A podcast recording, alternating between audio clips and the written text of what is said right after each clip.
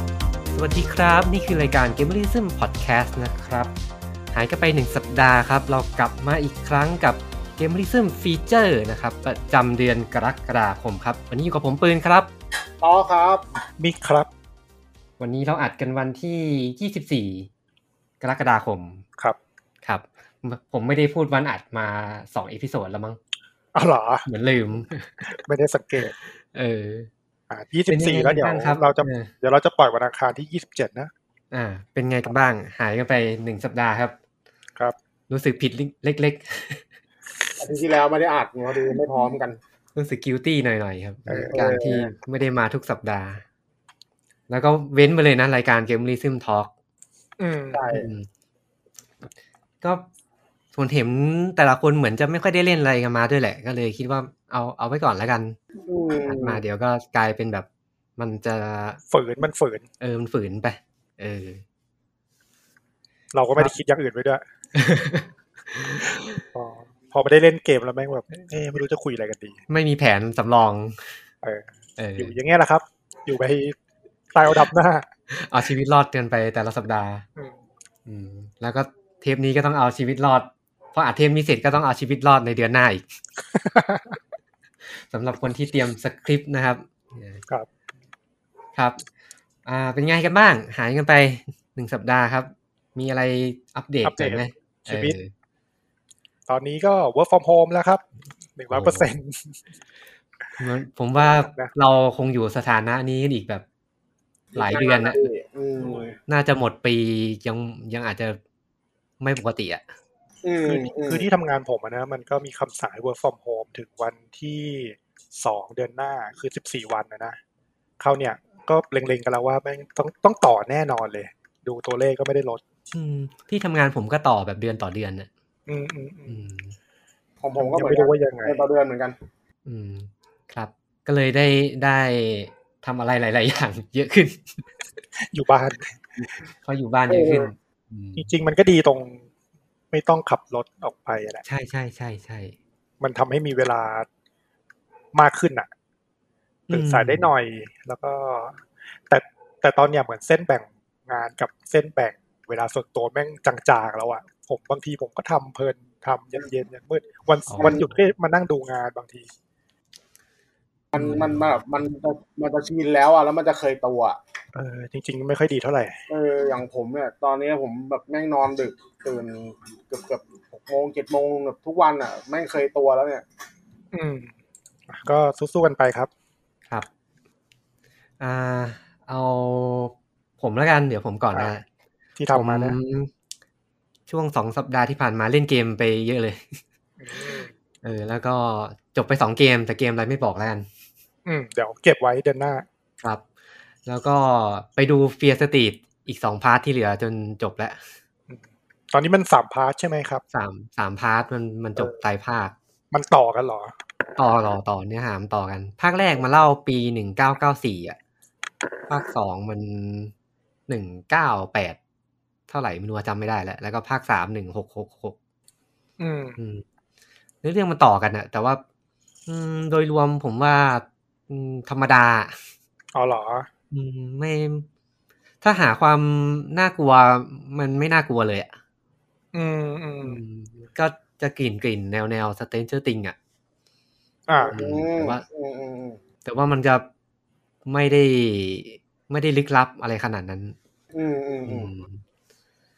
แล้วก็พอมันพาร์ทพาร์ทสองอะจริงๆ ผมว่าไม่ต้องดูไม่จะไม่ไม่ส่งผลกันเนื้อเรื่องเลย เอาเหรอ เออแต่ตอนแรกผมนึกว่าพาร์ทสองมันจะเหี่ยวเหี่ยวๆนะนึกว่าจะแบบเอ้ยเล่าเรื่องซ้ำมันก็จะแบบ อ่า เนื้อเรื่องซ้ำๆมันจะน่าเบื่อ แต่พอดูไปดูมาเอ้ามันก็แอคชั่น พอดูได้สนุกภาคสองมันเหมือนมันเน้นแอคชั่นไปเลยอะอืม แล้วพอพาร์ทสามมันก็จะเป็นพาร์ทเฉลย ซึ่งผมไม่ค่อยชอบพาร์ทเฉลยมันเท่าไหร่ อืมอืม อืม แพลนมันก็คือไตรภาคนี้จบเลยใช่ไหม ใช่ใช่ใช่แต่ตัวตัวหนังอะมันสร้างมาจากหนังสือ ซึ่งหนังสือมันมีสิบเล่ม ไม่รู้ว่ามันจะ ไม่ ทำ รู้ ต่อ ว่าทำต่อหรือเปล่าใช่ไหม อืมแต่เหมือน ไม่แต่ จะเหมือนจะไม่ได้อะแดปมาตรงนะ ผมว่านะเออเพราะว่าแกนหลักของไตรภาคเนี้ยมันมันดูใหม่อ่ะ อืมอืมอืม มันเป็นเรื่อง LGBT อ่ะ อ๋ออ อืม ซึ่ง แล้วผม สมัยนั้นมันน่าจะยังไม่อะไรขนาดนั้น แล้วพอพาร์ทเฉลยมันเป็นแบบเรื่อง LGBT ผมก็เลยแบบ อืมรู้สึกอืมไม่ค่อยอินเท่าไหร่ อืม เออแต่โดยรวมก็พอดูได้เพลินๆน่ะ ก็สำหรับใครที่อยากดูก็มีใน Netflix นะครับ Netflix ครับ ครับ อ่าแล้วก็ไปดูอนิเมะมาช่วงนี้ผมหาอนิเมะดูเยอะ อ๋อเหรอ เอออยู่ดีเหมือนโหยหาความเป็นญี่ปุ่น เออ เออเลยไปดูอนิเมะมา ดู ดู เรื่ เรื่ อ อง ง XT6 ครับ เอ็กติซิกหรอแปดหกเนี่ยเหรอ อนิเมะของคนคุ ทำไม ทำไม ไม่ ถึ รู้ ง จักเลยวะ ทำไมถึงเป็นอนิเมะของคนคุ เพราะว่ามันชื่อ 86 ทำไมอ่ะ คุณลองพิมพ์คำว่า 86 เป็นภาษาไทย แปดหก คุ คุ เออเออเออแนวไหนเนี่ย มันเป็นแนวสงครามจริงๆไม่ได้เกี่ยวกับคุหรอกผมเล่นมุกไปงั้นแหละเป็นแนวสงคราม จะว่าเป็นหุ่นก็ไม่เชิง เพราะว่ามันเหมือน หลักๆ มันเหมือนแบบ เป็นรถถังสู้กันอะรถถังที่มีแปดขา อ๋อ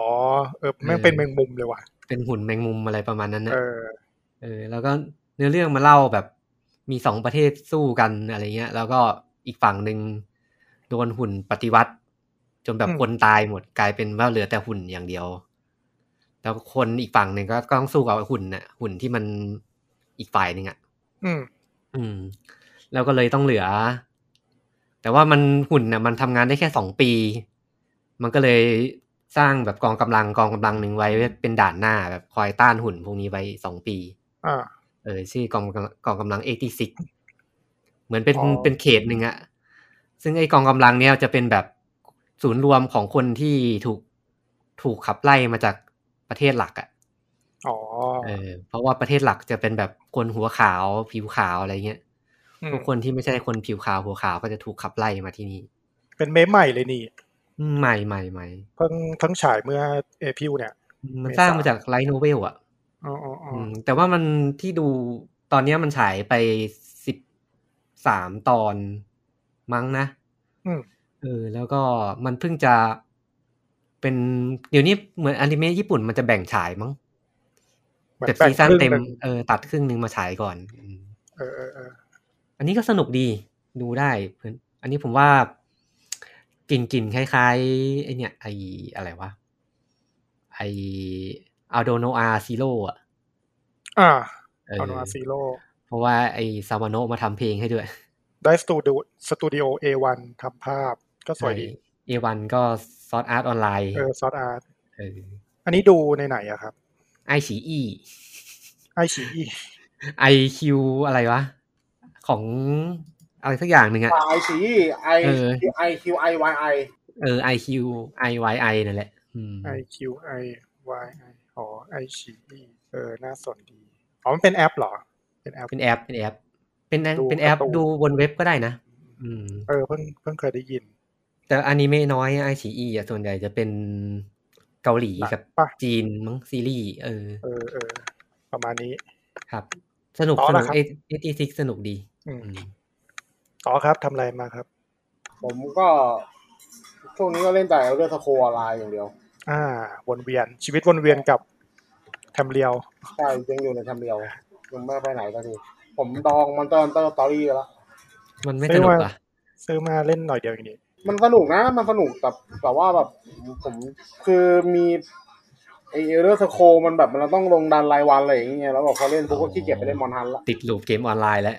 อืมก็ติดหลูปละ ก็เหมือนเราเล่นไฟนอลเลยนะ อืม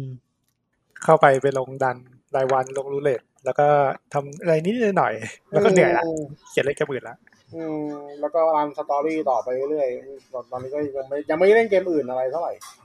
แล้วมีอะไรอย่างอื่นไหมไปดูหนังไปดูอะไรมาบ้างไหม ไม่มีเลยนะพี่ช่วงนี้ หรอชีวิตคุณแม่งเล่นเกมอย่างเดียว เลยเหรอ ผมคือ ผมว่าผมก็ยังอ๋อก็ไม่มีอ่ะเออไม่มี อ๋อชีวิตคุณต่อกันพาไง ก็มีมีต่อกันดั้มไปเสร็จไปตัวหนึ่ง เห็นวันนี้คุณต่อกันดั้ม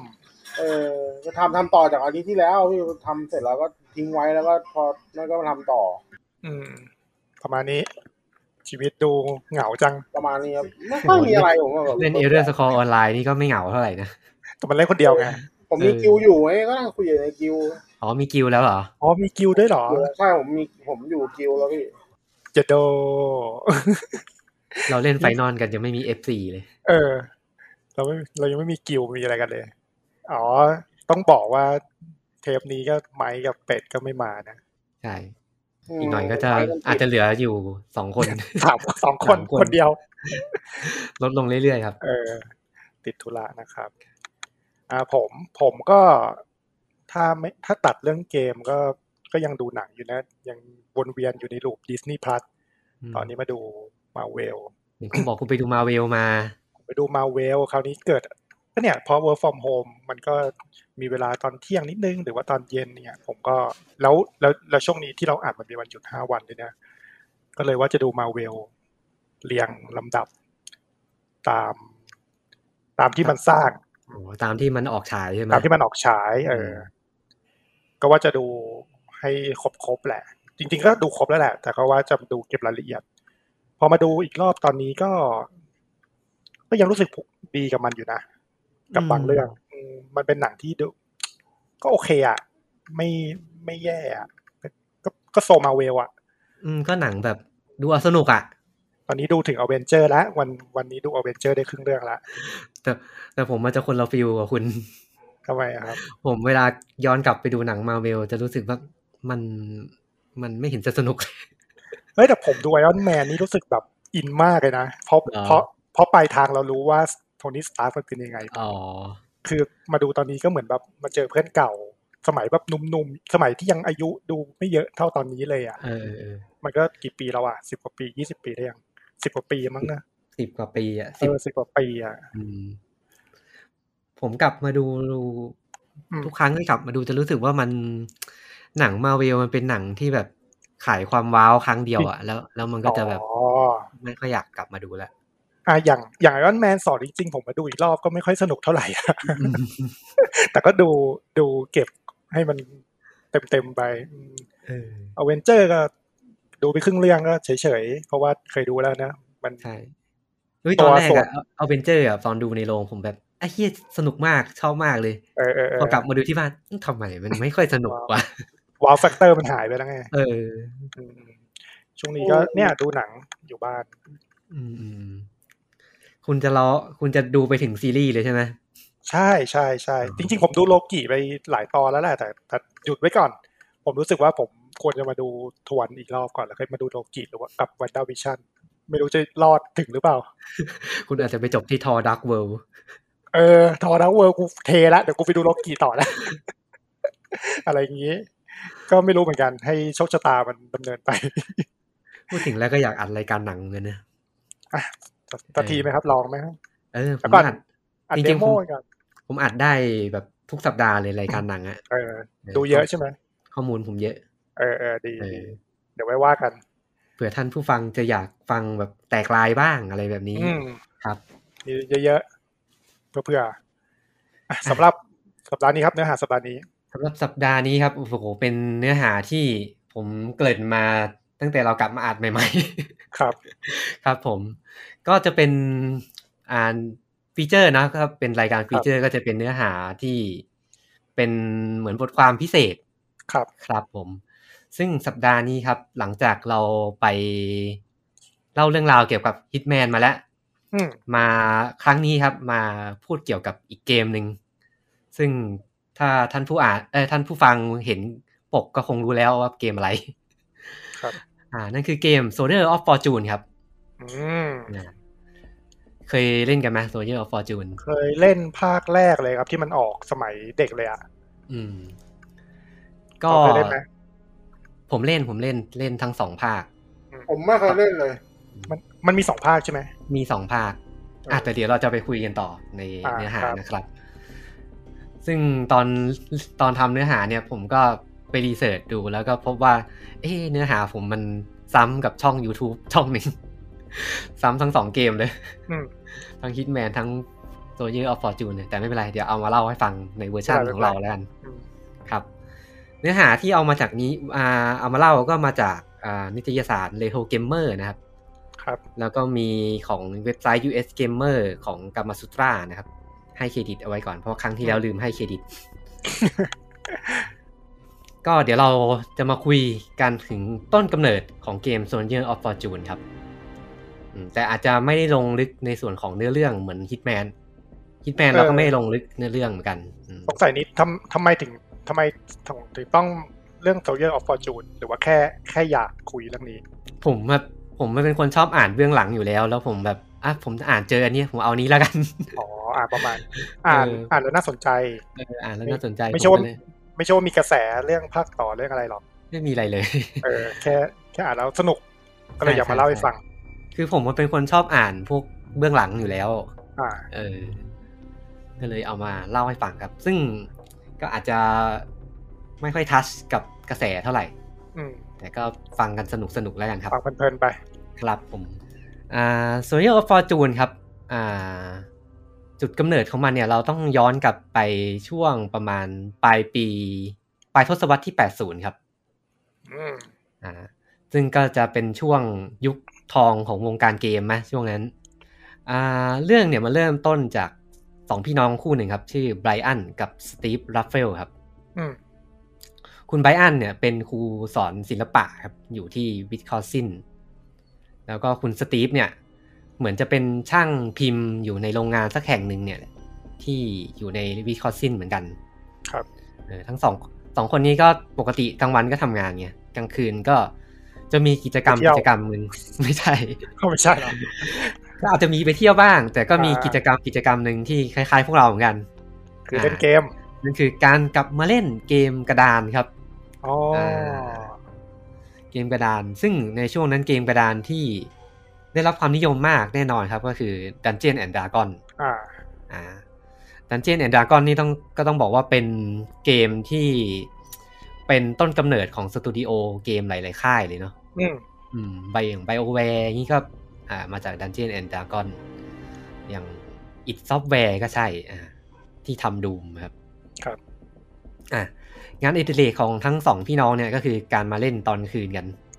เขาเล่นกันสองคนเหรอ สงสัย คิดว่าน่าจะมีคนอื่นมาร่วมเล่นด้วยแหละ เออเออ นะเออเออ ต้องอธิบายให้ท่านผู้ฟังนี้ก่อนว่าเกม Dungeon and Dragon เนี่ย มัน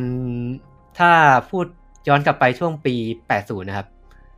อ่าการรับรู้เกี่ยวกับความว่าเกม RPG จะไม่เหมือนกับสมัยนี้ อ่าฮะ อ่าคือเกม RPG สมัยก่อนก็จะรีเฟอร์จากจากเกมกระดาน Pen ครั and บ Paper ครับ ที่จะมีอย่าง Dungeon and Dragon เนี่ยก็จะมีคนหนึ่งที่รับบทเป็น Dungeon Master อืม คอยเล่าเรื่องราวการผจญภัยต่างๆ แล้วก็มีผู้เล่นที่เหลือก็จะเป็นคนที่ผจญภัยสวมบท เป็น บาท ผู้เล่นไป อ่าตามชื่อ ตามชื่อเกมโรเพอิงอ่ะก็คือการสวมบทบาทไป ไปตามการผจญภัยของที่ตาม Dungeon Master เล่า อืม อืมซึ่งใน Dungeon and Dragon เนี่ย มันก็จะมีสิ่งที่เขาเรียกว่าโมดูล ครับ อ่า โมดูลมันก็เหมือนกับเป็นเนื้อเรื่องที่ทำมาเป็นเซตเซตๆ อืม อืม ซึ่งสองพี่น้องสตีฟกับไบอันเนี่ย เขาชอบเล่นโมดูลที่ชื่อว่า Palette of the Silver Princess Tomb of Horror Tomb of m a t e c แล้วก็ Castle Amber ครับ อืม ซึ่งโมดูลแบบเนี้ยมันเป็นโมดูลที่เขาบอกว่าเป็นสไตล์แบบโอสคูลน่ะ ซึ่งมันจะทำให้เหลือที่ว่างให้ดันเจียนมาสเตอร์เนี่ย สร้างสารรค์เรื่องราวของตัวเองได้ แล้วก็ด้วยความที่ทั้งสองคนเนี่ยเขาเป็นคนที่แบบทำงานศิลป์กันทั้งคู่ไงพี่อ่าคุณไบรอันก็สอนศิลปะ น้องชายก็เป็น วาดเองเลย ช่างพิมพ์เนี่ยเขาก็เลยทำดันเจียนกันมา เล่นเล่นเล่นกันเอง อืม เออแล้วก็มีดันเจียนโมดูลโมดูลหนึ่งที่เขาทำมาชื่อว่า Black Clip อืม อืมก็ทำเล่นกันไปเรื่อยๆครับ จนกระทั่งอ่าลูเมทของคุณสตีฟเนี่ย ชื่อคุณเบนโกคีครับ ครับ เออคนเนี้ยเป็นโปรแกรมเมอร์ก็เลยแบบมาชวนกันว่า อ่ะ ยุคนั้นมันเป็นยุคที่วิดีโอเกมกำลังมาใช่ไหม อ่าฮะ อ่ะเรามาทำเกมกันไหมคุณเบนโกคีเนี่ยเป็นโปรแกรมเมอร์อยู่แล้วด้วย อ๋อ เออแล้วก็มีชวนอีกคนหนึงคือคุณลิกคือคุณลิกจอห์นสันที่เป็นโปรแกรมเมอร์เหมือนกัน ครับ ก็เลยเอาเกมที่ชื่อว่า Black Clip เนี่ย มาทำเป็นเกม วิดีโอเกม อื เอ ม อซึ่งตอนที่ทำเกม Black Clip เนี่ย คุณทั้งสี่คนเนี่ยก็ใช้เวลาเกือบสองถึงสามปีอะทำเดโมอืมซึ่งเกม Black Clip เป็นเกมแนว FPS ด้วย ไม่ใช่ FPS สิต้องบอกว่าเป็น RPG มุมมองแบบ First Person อ๋ออ ม ก็คือแบบเอลเดอร์สโค ใช่ แล้วก็ ใช่ Score ภาคแรก ใช่แต่ว่าสมัยนั้นนะมันยังไม่ได้เป็นแบบ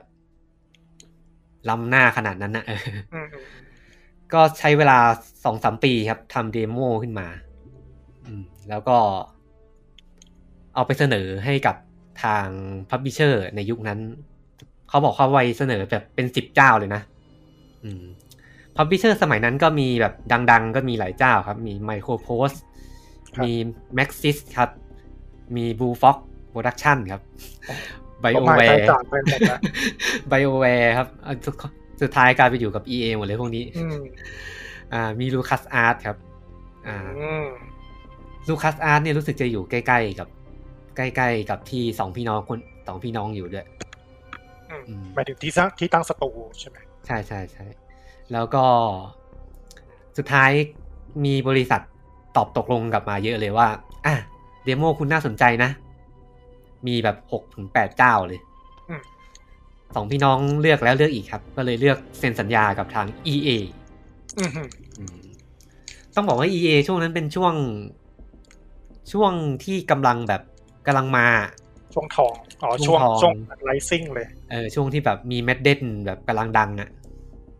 อืมเออก็ต้องบอกว่า EA ในความเข้าใจของของชาวอเมริกันน่ะ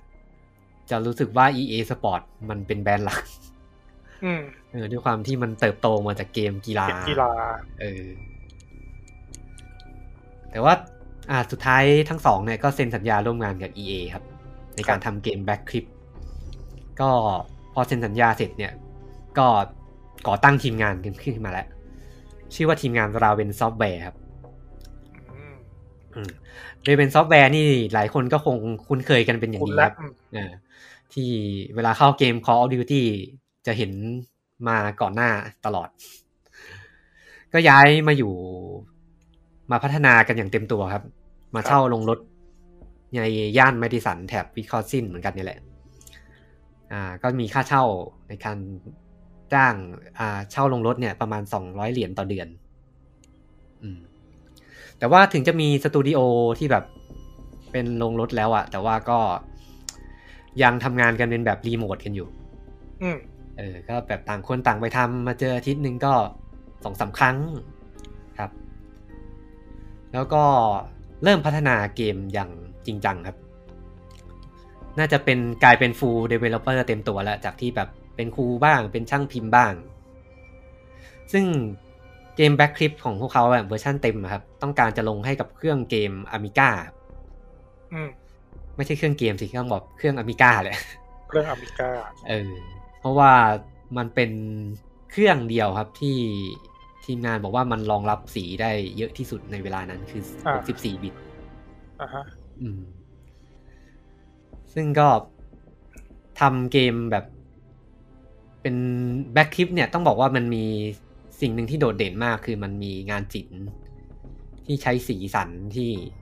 ที่มันจัดอะ ก็ก็สายตรงอะนะ อืม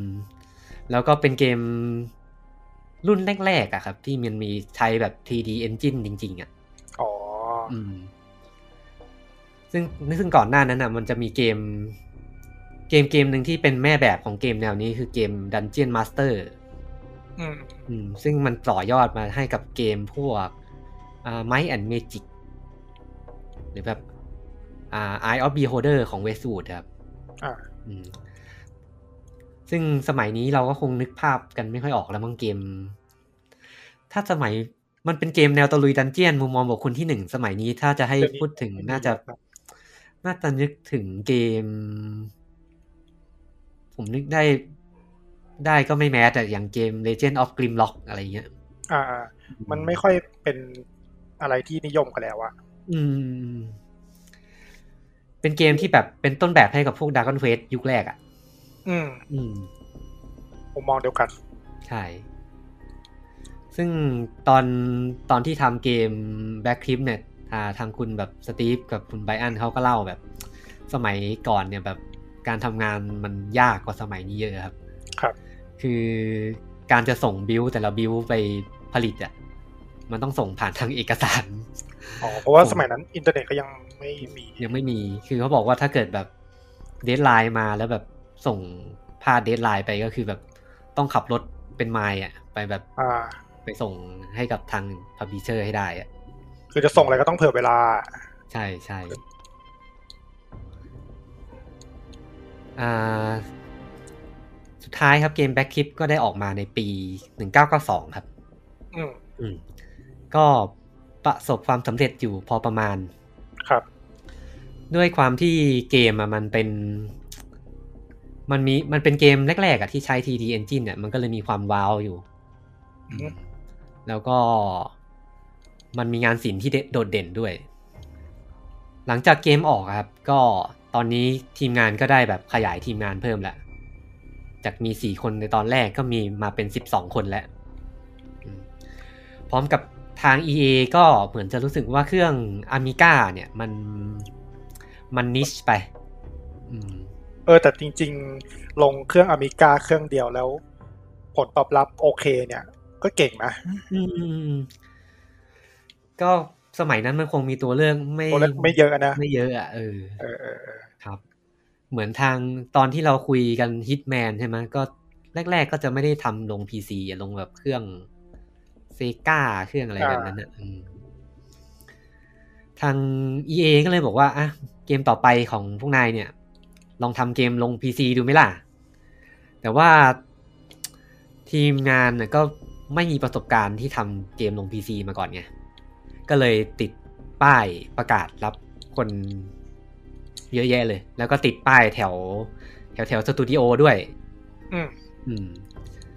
อ่าแล้วก็ต้องบอกว่าในช่วงก่อนที่เกม Black Clip จะวางจำหน่ายอะครับ มันมีอีกหนึ่งทีมงานที่ถือกำเนิดขึ้นมา ครับ อยู่ในละแวกเดียวกับ อ่า อยู่ในละแวกเดียวกับ r a v e n Software เลย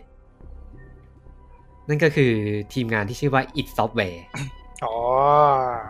ต้องบอกว่า It Software เนี่ย เหมือนอยู่ เหมือนอยู่แบบหัวทอหัวซอยกับท้ายซอยอะ อ๋อเหรอ เออเหมือนอยู่ แล้วก็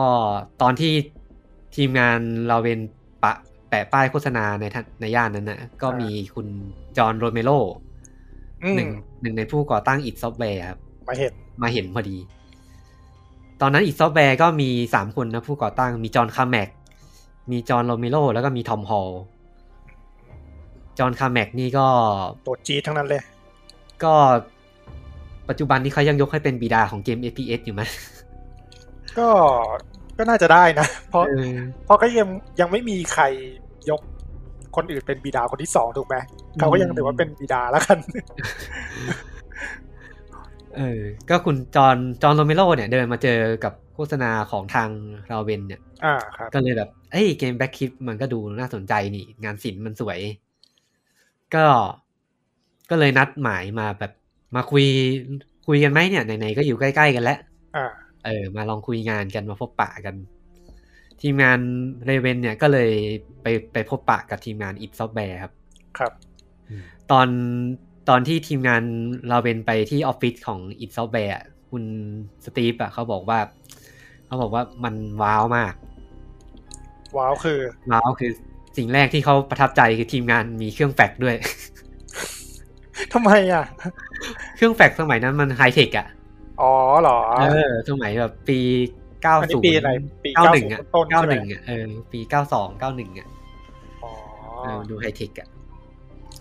แต่ว่าทางกลับกลายเป็นว่าทางเรเวนอะเหมือนไปสนใจกับทางอิดซอฟแวร์แทน ไม่ เพราะว่าตอนนั้นอะทางจอห์นคาร์แมกก็เอาไอ้นี่เกมนี้มาโชว์ครับ มันคือเกมที่ชื่อว่า w o l f e n s t i n TD อ่า เออก็มาโชว์ให้กับทีมงานเรเวนดูว่า นี่ไง เรากำลังทำเกมนี้อยู่นะ อ๋อคือคือตอนนั้นกำลังท เออกำลังทำอยู่กำลังพัฒนากันอยู่เลย ซึ่ง ซึ่งตอนที่เห็นนะคุณสตีฟก็แบบ คุณสตีฟกับคุณไบรอันที่เป็นสองสองพี่น้องจากเลเวนก็แบบโอ้โหตื่นเต้นมาก ำว้าวเลยป่ะ เพราะว่าเขาก็เชี่ยวด้านเกม F- FPS อยู่แล้ว เออ มันเป็นต้องบอกว่าวูฟเฟนสไตล์ทีดีเนี่ยมันเป็นแบบกาวเบกกิ้งของยุคนั้นอะ อืม มันเป็น คือสมัยก่อนนะครับเกม FPS อะเวลามันจะเดินผ่านแต่ละทีอะมันจะเรนเดอร์แบบ ไม่ถึงสิบเฟรมต่อวินาทีอะ อืมอืมเป็นเหมือนแบบทีละต้องคือภาพที่ได้มันจะเหมือนแบบทีละสเต็ปอะ เออ เป็นทีละสเต็ ตึ ป กตึกตึกไปที เอ อะ อแต่ว่าพอเป็นแบบวูฟเฟนไซทีดีอะมันเหมือนแบบเป็นทีดีจริง ๆอะ คือเดินแบบหันซ้ายหันขวา เออ เดินหน้าถอยหลังได้เลย ลง เออ ลื่น ทีมงานก็เลยแบบว้าวมากแล้วก็แบบ ๆอืม ก็เลยคุยกับทางจอห์นคาร์แมกอะบอกว่ามามาทำให้ดูที่ออฟฟิศของเลเวนได้ไหม อืม เออ คุณจอห์นคาร์แมกก็บอกว่า โอ้ยอีซี่เดี๋ยวไปทำให้ อีซี่ เดี๋ยวไปทำให้ดูสาธิตง่ายอีซี่มาก ๆ คุณจอห์นคาร์แมกก็ไปที่ออฟฟิศของเลเวนครับ อืม ก็ไปสอนแบบโปรแกรมเมอร์เยอะเลย สอนเยอะ สุดท้ายก็คุณจอมพาแม็กก็กลับไป คุณไบรอันก็ไปคุยกับโปรแกรมเมอร์ของตัวเองอะเป็นไง เราจะทำได้ไหม เขา สงสงสัยว่าเขาแชร์ข้อมูลกันง่ายๆอย่างนี้เลยเหรอ เออ สมัยก่อนมันคงไม่มีเรื่องแบบคิดลายทรงลายเส้นธุรกิจอะไรเยอะแยะเอ ความ อ ลับอะไรเงี้ยนะ เออเออ ตั แล้ว วก็ เล็กๆอ่ะ โปรแกรมเมอร์ก็บอกทำได้ก็บ้าแล้วพี่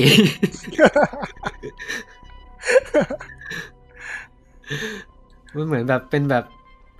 เอนจินของ w o l f e n s t i n ทีดีตอนนั้นมันคือแบบใหม่มากอะแล้วก็ อืม ไม่มีใครแบบที่ทำได้อะแล้วก็เลยทางเลเวนนะก็เลยตัดสินใจว่าอ่าไหนไหนๆทำไม่ได้แล้ว ซื้อไลเส้นส์เลยแล้วกัน อ่า อ่า ซื้อลิขสิทธิ์เอนจินมาเลย ซื้อลิขสิทธิ์เอนจินมาครับ อ่า ทางเลเวนก็ทำเกมของตัวเองขึ้นมาครับ ชื่อว่าเกม Shadow Caster ครับ อืม ไม่รู้จัก อืมเกมนี้หลายคนคงไม่ค่อยรู้จักครับ เป็นเกม เป็นเกมยิงมุมมองบุคคลที่หนึ่ง ครับ ที่ตัวเอกจะแปลงร่างเป็นสัตว์ต่างๆ ได้ครับ เออ ยังไงวะ มันมีแบบ นึกไม่ออก สมัย เล นี้มันจะมีเกมอะไรคล้ายๆว่าไม่น่ามีอ่ะ ไม่คือ คือเกมยิงที่แปลงร่างเป็นสัตว์ แล้วแปลงร่างเป็นสัตว์ทำไมใน ในเมื่อถือปืนยิง มันไม่พอแปลงร่างเป็นสัตว์อ่ะอย่างเช่นมืออ่ะมันจะเห็นเป็นแบบมือมือ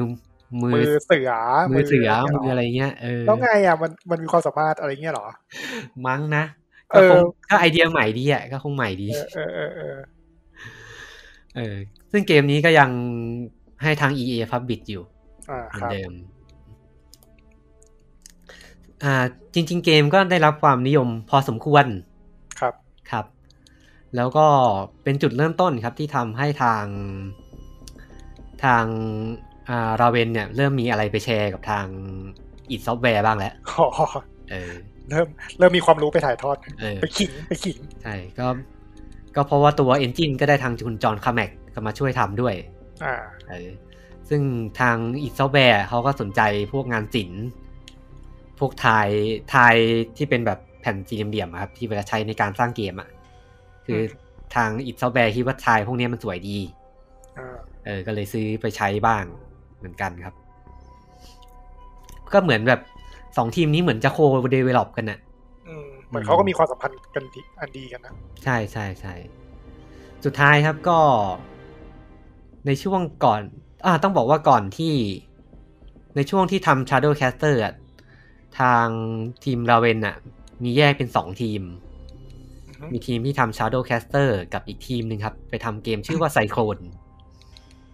เหมือนชื่อเกมรถแข่งอะไร อืม สักอย่างเลย แต่ก็เป็นเกมยิงแบบทั่ว ๆ ไปอะแบบธรรมดาเลยอะไซไฟ FPS ที่ออกมาในยุคนั้นนะครับ ครับ อืมอ่าแต่โปรเจกต์ต่อไปของทีมเรเวนเนี่ยก็คือการร่วมพัฒนากับทางอิตซอฟแวร์อย่างจริงจังและ อือฮึ กับการทำเกมที่ชื่อว่าเกม Heretic ครับ เกม Heretic ก็เรา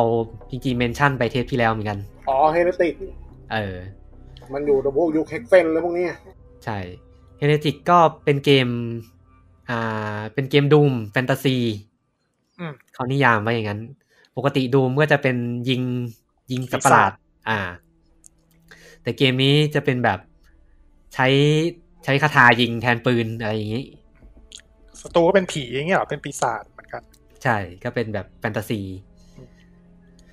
ซึ่งตอนนั้นนะอิดซอฟแวร์อยากได้เกมที่เป็นแฟนตาซีอยู่แล้ว แต่ตอนที่มาตอนที่ทางเรเวนมาทำให้ใหม่ๆอ่ะ อ้าวอยากได้เกมแฟนต าซี งั้นทำเกม RPG เลยแล้วกัน อ๋อ อ่า ก็ตอนแรกมีจะเป็นไอ้เกมเฮ r ติกเนี่ยก็จะแบบมีความลึกอะเป็นเกม RPG เลยอะมีพวกค่าสถิติมีทางอะไรเยอะแยะไปหมด อ๋อเป็น Deus Ex เออ แล้วสุดท้าย แล้วก็สุดท้ายคุณจอห์นคาร์แมกเนี่ยบอกว่าอืมไม่ต้องทำแล้วทำเป็นดูมดูมที่ใส่ความเป็นแฟนตาซีเข้าไปแล้วกัน ยิงยิงไปเลยดีกว่า เออ คุณจอห์นคาร์แมกก็จะแบบสไตล์นี้ตลอดนะถ้าเกิดใครติดตามเข้ามา อ่า สไตล์ง่าย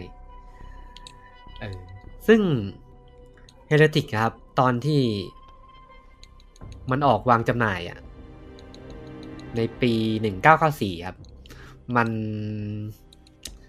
มันไม่ค่อยประสบความสำเร็จเท่าไหร่ อ๋อเหรอ เออ ด้วยความที่ในยุคนั้นน่ะ มัน มันมีเกมดูมโครนเยอะ อ๋อ อืม มันก็กลายเป็นเหมือนเหมือนกันหมด ใช่ มันก็เลยทำให้เกมมันมันมันไม่ค่อยได้รับการพูดถึงที่ดีเท่าที่ควรใน อืม ตอนที่มันออก แต่ว่ามันกลับไปได้รับการพูดถึงอีกครั้งหลังจากมันออกวางจำหน่ายไปสักพักหนึ่งแล้ว แล้วก็ด้วยความที่เกมมันมีความแปลกอะ่ะ อื มั ม นเป็นเกมแบบ อย่างดูมโคลนพวกเกมอื่นๆนะครับ มันจะเป็นอาเกมไซไฟยิงเอเลี่ยน แต่เกมเฮเ e ติกอ่ะมันเป็นเกมที่แบบแฟนตาซีอ่ะที่มันไม่ค่อยเห็นน่ะ อืม มันก็เลยทำให้มีกลุ่มคนที่เป็นแฟนอยู่พอสมควรอืมซึ่งเกมเฮเ e ติกครับ ตอนนั้นก็เป็นคุณจอห์นโรเมโรด้วยที่มาทำหน้าที่เป็น Creative Director ให้ อืม ซึ่งคุณจอห์นโรเมโรเนี่ยก็เรียกได้ว่ามีความสัมพันธ์อันดีกับทีมงานลาเวนมาแบบโดยตลอดเลย ครับ เออคือแบบเขาแบบไปไหนมาไหนก็ไปด้วยกันอะไรเงี้ย ไป คือตอนเกมเหมือนสักเกมออกวางจำหน่ายสักพักหนึ่งอ่ะเขาแบบไปซื้อตู้เย็นมาให้กับลาเวนซอฟต์แวร์อะ ไปดูหนังด้วยกัน แล้วก็ตอนทำเหมือนตอนทำเฮเลติกเนี่ย ทางอิดซอฟแวร์จะย้ายไปอยู่กับไปย้ายจะย้ายสตูดิโอไปดันรัดแล้ว อืม แล้วแต่คุณจอห์นลามิโลก็ยังแบบไปมาหาสู่กันอยู่ นี่ดูดูดูแลดุดผัวเมีย เออ ประมาณนั้นอ่าด้วยความที่อ่าเฮเลติกอะถึงมันจะไม่ประสบความสำเร็จเท่าไหร่ แต่ว่าด้วยการที่มันมีแฟนอะ อืม มันก็เลยได้ทำเกมภาคต่อ ครับ จะเรียกว่าภาคต่อก็ไม่เชิง อ่า มันคือเกมที่ชื่อว่า Hexen ครับ อืม ชื่อเต็มๆของมันคือเกม Hexen Beyond Heretic เออง่ายดี ง่ายไหม เออ เกมที่เหนือกว่า Heretic อืม เออ ซึ่งก็ Hexen นี่ก็ ก็พัฒนาจาก Heretic มา มีแบบ อ่า มีระบบหับ มีระบบคาร์ดของตัวละคร ครับ เหมือนเพิ่มความเป็น RPG เลย ใช่ Hexen นี่ก็ถือว่ากลับมาประสบความสำเร็จแล้ว เริ่มได้รับการพูดถึงอย่างที่ควรจะเป็นครับ ครับ อืม แล้วก็ทาง ตั้งแต่นั้นมาครับทางเลเวนซอฟต์แวร์ก็ทำงานควบคู่กับทางอีดซอฟต์แวร์ไปเรื่อยๆครับ หลายเกม อ่า ไม่ใช่หลายเกมสิ มีเกมเดียว นั่นคือเกม Hexen 2 ครับ ที่ออกมาในปี 1997 อันนี้ก็ประสบความสำเร็จเหมือนกันครับ ต้องบอกว่าในช่วงปี 1997 นะครับ ทาง ทางอีดซอฟต์แวร์เนี่ย มีเกมเด็ดอยู่เกมหนึ่งแล้ว ที่นอกจากอ่าลืมเราลืมพูดถึงดูมเลย อืม เออ อ่า ต้องบอกว่าดูมเนี่ย ช่วงนั้นก็จะเป็นมีเกมดูมโคลนเยอะใช่ไหมเราพูดไปแล้ว อ่า ครับ เราก็จะมีเกมหนึ่งครับของอิตซอมแบร์ที่ประสบที่มาแรงในยุคนั้นก็คือเกม Quake อ่า อ่า อ่าเควส ใช่ Quake เนี่ยทำให้ทาง Activision ครับ เข้ามาถือหุ้นกับทาง id Software ในช่วงนั้นพอดี แล้วก็อ่าลืมบอกไปว่าจุดเด่นของ Heretic อะภาคแรกอะมันแตกต่างจาก Doom อย่างหนึ่งคือมันมันก้มมันเงยได้ ดูมดูมันก้มเงยไม่ได้หรอ Doom มันก้มเงยไม่ได้ ได้ได้แค่ซ้ายขวานะ ใช่ เอ ใช่ อ เออ แต่ Heretic มันก้มเงยได้ จำไม่ได้ละ อืมมันก็เลยทำให้ค่อนข้างเป็นเป็นว้าวแฟกเตอร์อยู่ประมาณหนึง เออเออเออเพิ่มเพิ่มแกน แกน X หรือแกน Y นะ บนล่างเนี่ย เออแกนแกน x อืม อ่า ทั้งทั้ง ลอเวนกับอิดเนี่ยทำเฮเลติกทำเฮกเซนเฮกเซนสองครับ แต่ว่าทางลาเวนเนี่ยจะชอบมีนิสัยอย่างหนึ่งคือ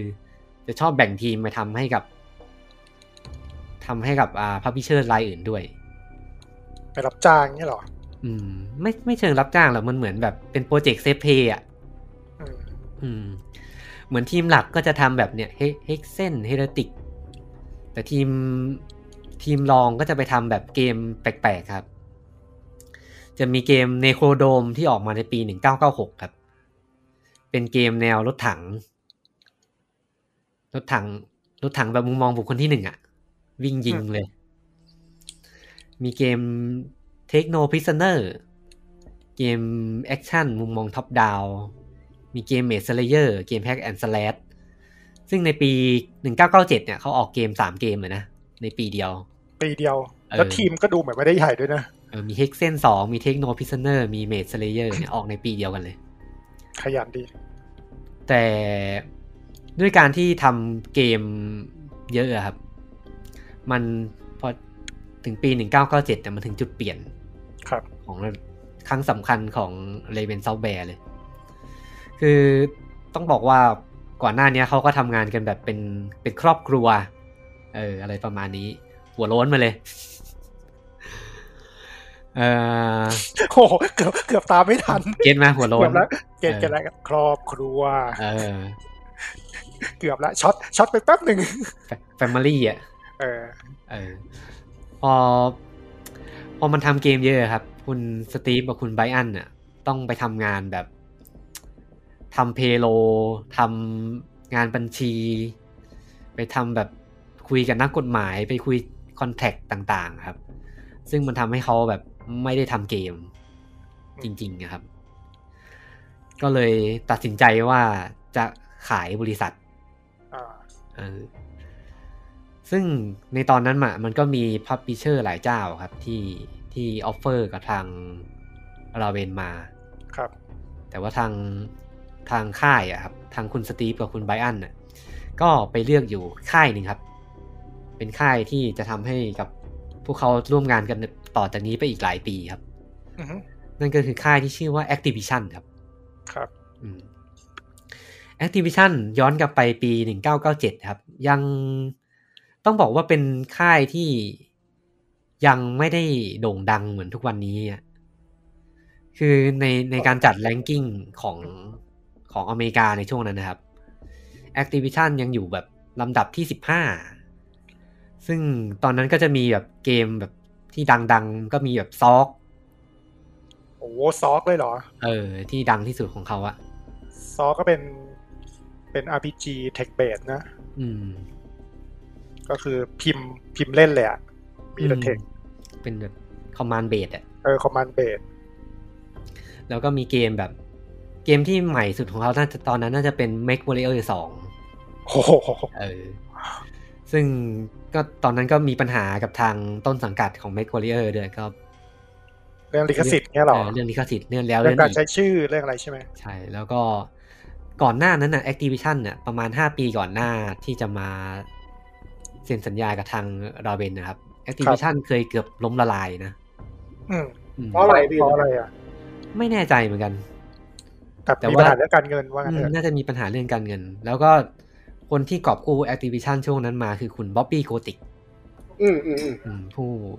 CEO คุ้นคุ้นอยู่ คน คุ้นคุ้นอยู่ CEO คนปัจจุบันนี่แหละอืมที่กอบกู้ Activision มาเรื่อยๆครับ ซึ่งตอนที่ทางซาเวนไปคุยกับ Activision น่ะ ก็ไปเจอกับคุณบ๊อบบี้โกติกกับคุณไบรอันเคลลี่ อ่า เออแล้วแบบสองคนนี้ก็เหมือนแบบทุกชะตา น้องชายแบบไบรอันก็แบบสะกิดเลยสะกิดพี่เลยว่าแบบอ่า เนี่ย เรามาคนนี้แหละถูกแล้วใช่แน่นอน ก็เลยตัดสินใจเซ็นสัญญากับขายบริษัทให้กับทาง Activision ไป ครับ ซึ่งอย่างที่ผมบอกคือมันเป็นลาเวนมันเป็นครอบครัว ทีนี้พอมันเป็นบริษัทที่อยู่ภายใต้สังกัดของบริษัทใหญ่อีกทีอะครับ มันก็ทำให้ทีมงานบางส่วนไม่ค่อยพอใจเท่าไห ไม่ ร่ พอใจ เออ ก็เหมือนจะแบบขายวิญญาณอะไรแบบเนี้ย อืมหนึ่งใน เพ นั้น ราะถ้า คือ ถ้ามาเกิดตอนนี้ก็ก็ดราม่าเหมือนกันนี่แหละ อืม ซึ่งตอนนั้นน่ะทางเรเวนน่ะ ก็เริ่มทำเกมเฮกอ่าเฮเลติกสองแล้ว ครับ อืม ซึ่งคนที่ไม่พอใจอะครับ อ่า ก็คือคุณเบนโกคีนี่แหละ หนึ่งในผู้ก่อตั้งยุคเริ่มแรกที่เป็นโปรแกรมเมอร์ครับ ก็เลยขอลาออก อืม เขาไปตั้งสตูดิโอแห่งใหม่ครับ ชื่อว่า Human Head Studio ขอ Human Head Studio ก็ผลงานเด่นครับ ก็มีรุ่น แล้วก็เพลงที่เพลงเวอร์ชันแรกอะ่ะ อืม อืมซึ่งปัจจุบันนี้ก็ยังอยู่นะ ฮิวแมนเฮดก็ยังอยู่ใช่ไหมตอนเนี้ย ยังอยู่ยังอยู่ แต่เหมือนเงียบๆปะ ก็รูนสองไง รูนสองแค่นั้น เอ นะ อก็มีแค่นั้นแหละ รูนสองมันทำแล้วเทเทไปแล้วตอนเนี้ย อืม เหมือนจะมีปัญหาเรื่องลิขสิทธิ์อะไรบางอย่างมั้งถ้าจำไม่ผิด ตอนก็เลย อ่า แต่คุณทางคุณสตีฟกับคุณไบอันเนี่ยก็บอกว่า ก็คอเข้าใจได้กับที่คุณเบนออกไปอ่ะ อืม อืม แต่ว่าเขาบอกว่ามาธุรกิจอ่ะมันก็ต้องแบบปรับตัว พูดไปก็เหมือนแบบไลฟ์โค้ดชอบกวนชอบกวน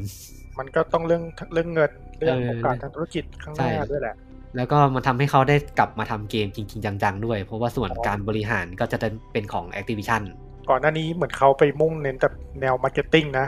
อืม แล้วก็ทำเกมแบบเยอะแยะเลย เออ อืม พอเซ็นสัญญากับ Activision ก็ได้ทำ Heretic 2 ครับ ครับ Heretic 2 เนี่ย ทีมงานลาเวนก็ยังคงร่วมงานกับทาง id Software เหมือนเดิม โดยการเอาเกอ่าเอนจินของเกม Quake 2 มาทำครับอ่าแล้วเกม Heretic 2 เนี่ย เปลี่ยนจากแนวมุมมองบุคคลที่ 1 เป็นมุมมองบุคคลที่ 3 ด้วย อืม อืม ซึ่งก็จะเป็นเกมแรกครับที่อยู่ภายใต้สังกัดของ Activision แต่ว่าเกม Heretic 2 ครับ มัน มันไม่ประสบความสำเร็จ เจ๋งนั่นเอง มันเจ๊งนั่นเองครับ เกมเนี่ยขายได้ไปประมาณสองสามหมื่นชุดอะ โหน้อยมากเลยอ่ะ เออ น้อยมาก ที่มันที่คาดว่าไม่ประสบความสำเร็จก็เพราะการเปลี่ยนมุมมองนี่แหละ อ๋อ เพราะว่าตอนนั้นมีเกมดังเกมหนึ่งที่ทีมงานอินสปายมาก็คือเกม Tomb Raider โห เออซึ่งมันเปลี่ยนแนวแนว กลาย จาก เป็นทูมไรเดอร์เลย ซึ่งมันเปลี่ยนแนวจากเกมเวอร์ชั่นแรกไปเยอะครับ อืม กลายเป็นว่าแฟนยุค ยุค ยุค ยุคที่ ติด ชอบอ่ะ ชอบมาก็อืม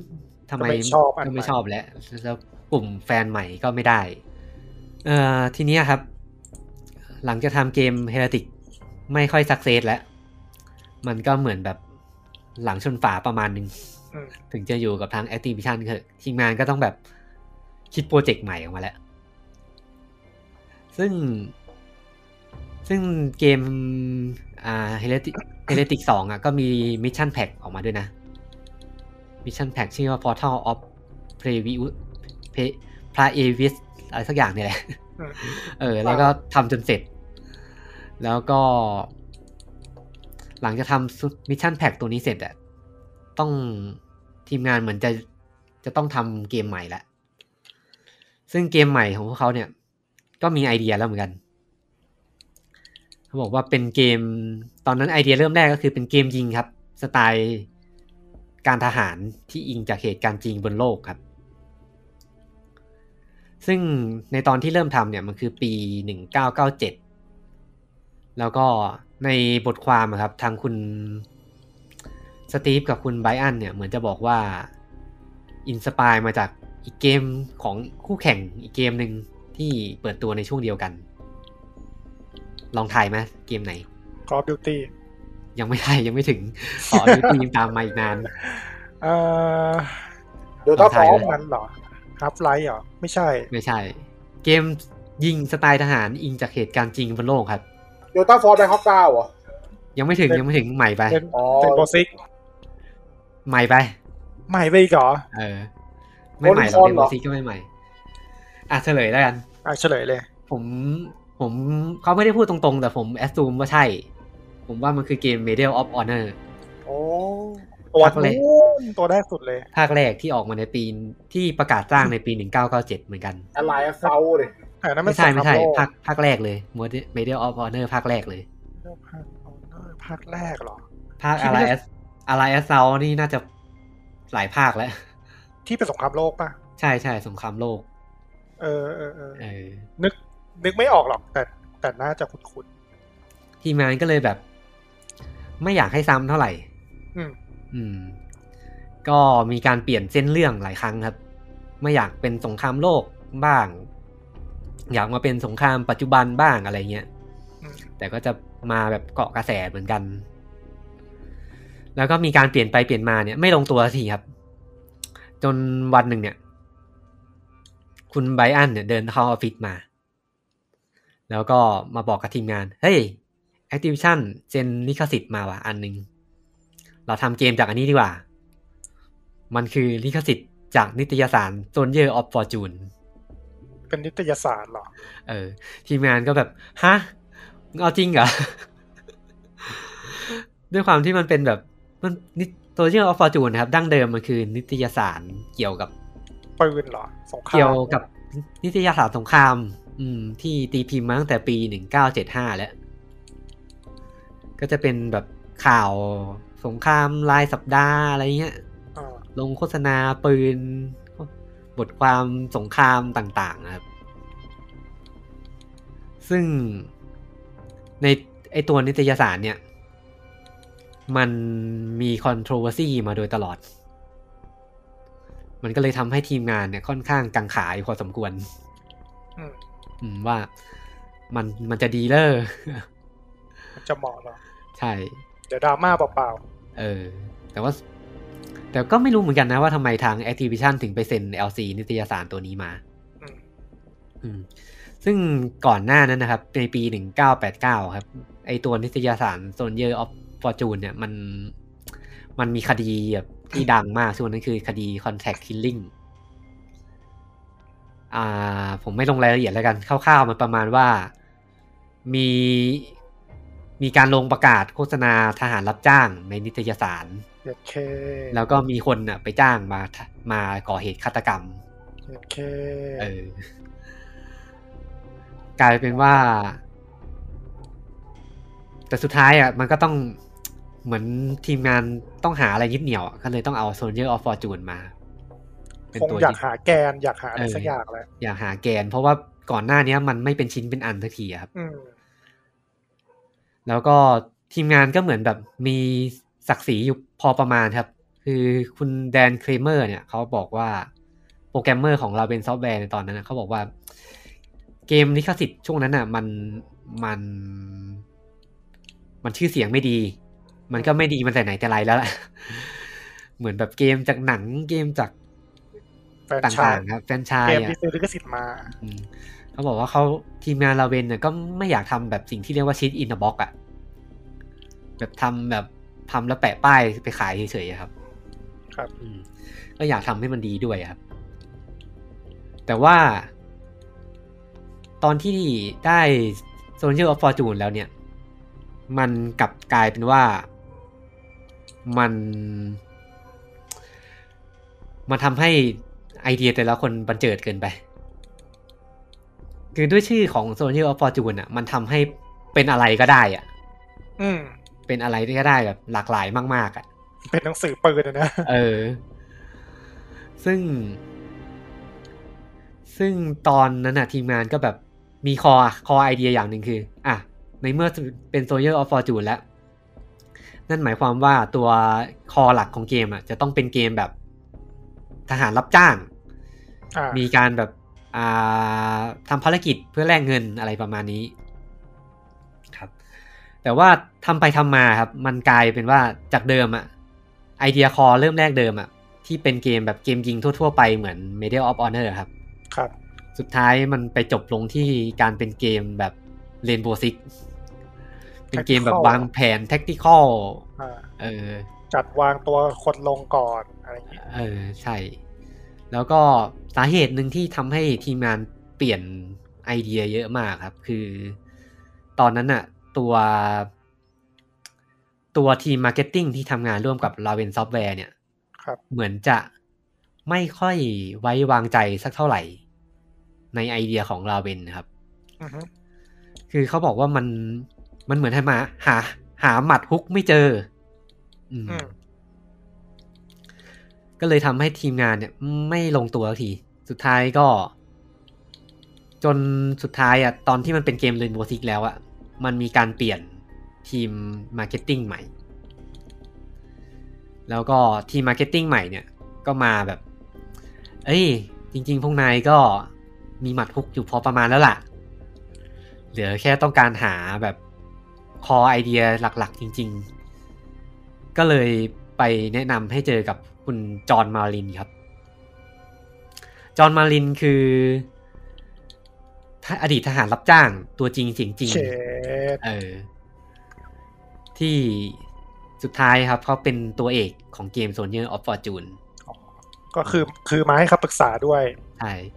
ก็คือคุณจอห์นมาริน พอทีมงานเห็นคุณจอห์นมารินก็แบบ อ้าวนี่ไงแบบเหมือนแบบภาพมาเลย มีแบบเนื้อเรื่องเอาคุณจอห์นเนี่ย ประสบการณ์ของคุณจอห์นเนี่ยมา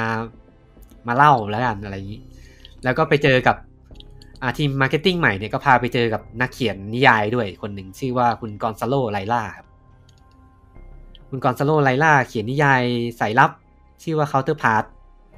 ครับ เออ พอคุยไปคุยกันมาเนี่ย อ่าเกม Soldier of Fortune เนี่ยก็เริ่มมีเรื่องมีเรื่องเป็นราวแล้ว มีเนื้อเรื่องแล้ว เริ่มเห็นรูปร่างแล้ว ใช่ แล้วก็คุณจอห์นมารินเนี่ยก็ก็มาเป็นที่ปรึกษาให้กับทีมงานในหลาย ๆ ส่วนครับ ไม่ได้มาแค่เป็นแบบตัวละคร มีการแบบคอยดูเรื่องการออกแบบฉากต่าง ๆ ครับว่าแบบ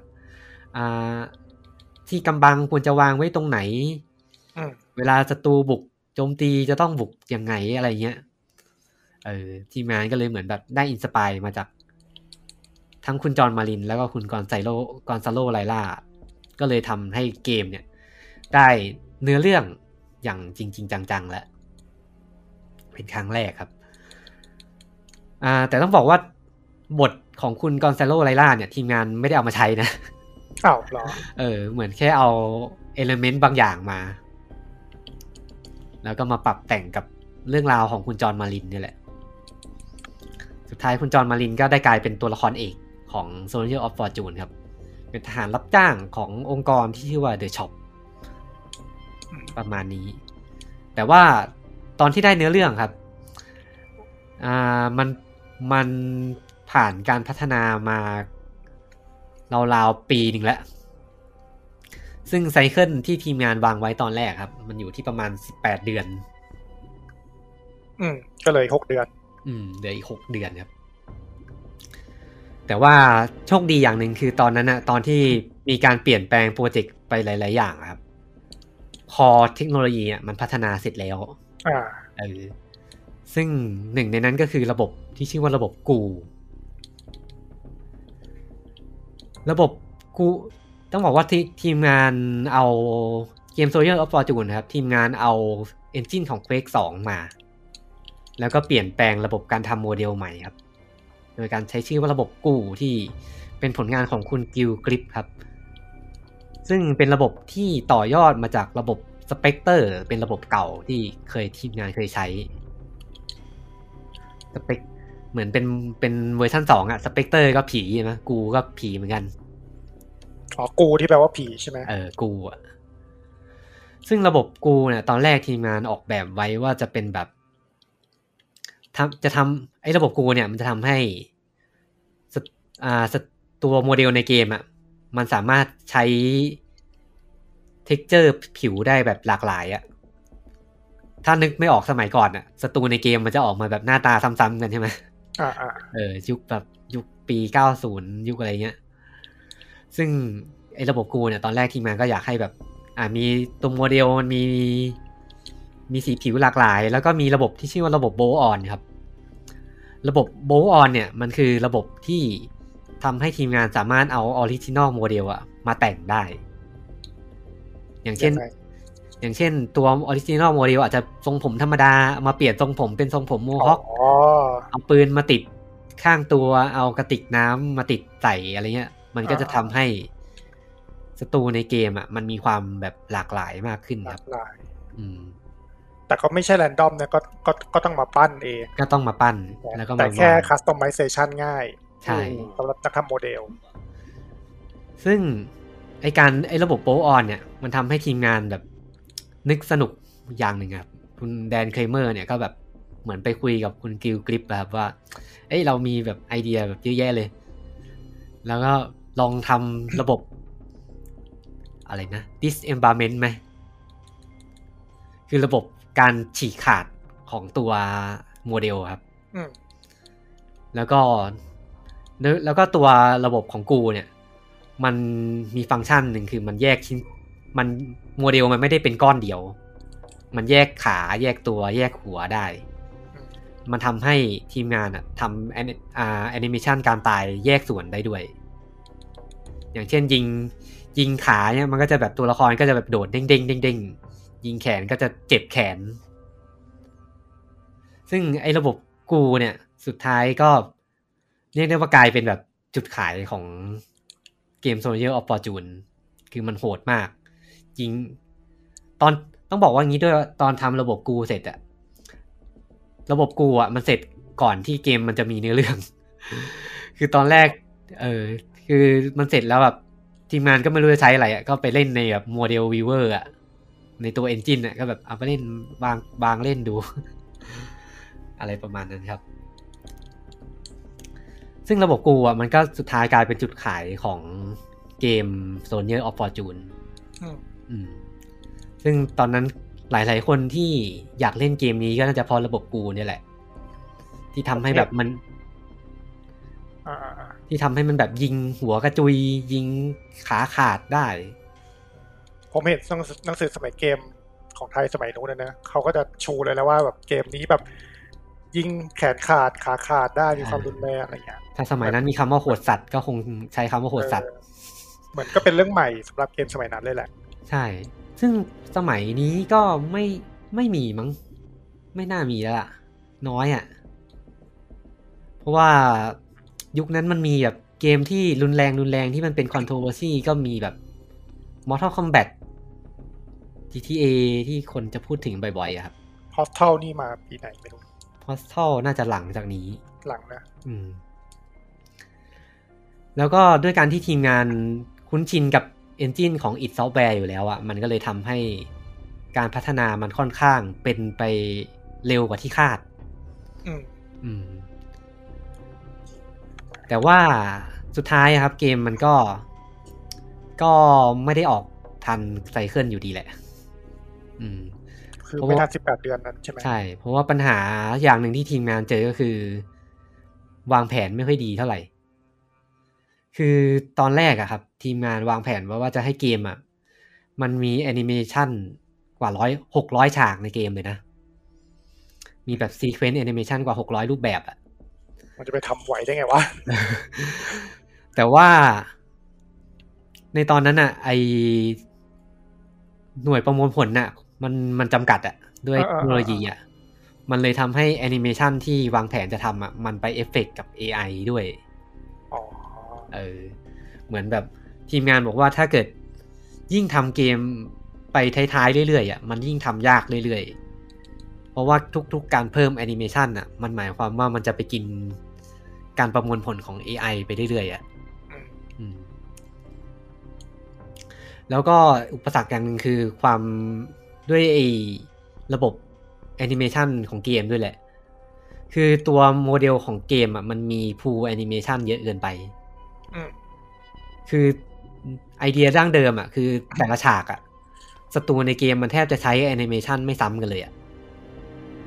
อืม โหดว่ะ ซึ่งสมัยก่อนมันจะไม่ไม่ได้มีแบบมุไม่ได้มีเครื่องมือแบบสมัยปัจจุบันนะครับ ซึ่งการทำแอนิเมชันแต่ละฉากอ่ะมันต้องใช้แบบโปรเซสเยอะอะสุดท้ายมันก็ตัดต้องต้องมีการตัดแอนิเมชันบางส่วนออกไปครับ อืมแล้วก็เกมก็เสร็จภายในเวลาเกือบเกือบสองปี ซึ่งตอนแรกอะ Activision จะวางแผนให้เกมออกวางจำหน่ายในปี เดือนกรกฎาคมปี 1999 ครับ ให้ชนกับช่วงบลัสโซน บา ซึ่ โซน ง คืออะไรอ่ะ ช่วงนั้นก็คือช่วงที่เกม Medal of Honor อ๋อกาดชนเลยเหรอ อืม แต่สุดท้าย Medal of Honor ก็เลื่อนเหมือนกัน อ๋อ อืมก็ทีมงานก็ผมเสียอ่าเสียดายเหมือนกันครับ คือมันมันมันเป็นการเลื่อนที่แบบ มันกระชั้นชิดเกินไป ถ้าเกิดเขาบอกว่าถ้ามีเวลามากกว่านี้อาจจะเปลี่ยนระบบใหม่อะไรอย่างเงี้ยครับ อืม เออต้องบอกงี้อย่างหนึ่งคือ โมเดลที่เราเห็นว่ามันเป็นกระดูกอะจริง ๆ มันมันไม่มีกระดูกนะในในตัวโมเดลอะ หมายถึงกระดูก กระดูก ตัวลิกลิกมันนั่นเหรอ ใช่ใช่แบบเวลาเรายิงอะเราเห็นกระดูกใช่ไหม อ๋อกระดูกที่ เออ โผล่ออกมา ใช่ แต่ว่าสมัยนั้นน่ะมันจะมี มันจะมีเทคโนโลยีที่เขาเรียกว่าสเกเลตันโมเดลแล้วอะมี อืม ลิกตัวละครแล้วอะ อืม แต่ทีมไอเกมโซเยอร์ออฟฟอร์จูนอะมันยังไม่ได้ใช้ระบบนี้ มันยังเป็นแบบเหมือนตัวกลวงๆอยู่ ตัวกลวงๆแล้วก็ปั้น อืม ซึ่ง เสร็ มัน จ ท เซตเซตแอนิเมชันเลยแทน ำอืม ซึ่งมันทำให้การโปรแกรมมิ่งอะยาก อืม ซึ่งครับทีมงานเขาบอกว่าถ้าจะเปลี่ยนเป็นสเกเลตันโมเดลในช่วงเวลาที่เหลือมันมันเสี่ย มั ง นไม่ทัน เออ ก็เลย ก็เลยต้อง ออกมาประมาณนั้นแหละ คือถ้าจะทำก็ต้องทำแต่ต้นนะนะ ใช่ นี่มันไม่ได้ทำแต่ต้น ครับ อ่า เกมโซนที่ออฟฟอร์จูนสุดท้ายก็ได้ออกวางจำหน่ายในปี 2000 ครับ ครับ แล้วก็เกมถือว่าประสบความสำเร็จค่อนข้างมาก มากเลย ครับ เพราะว่าส่วนหนึ่งก็คือทีมงานก็อาศัยความความ controversy อ่ะ ความรุนแรงของเกมในการโปรโมทมาโดยตลอดอ่ะ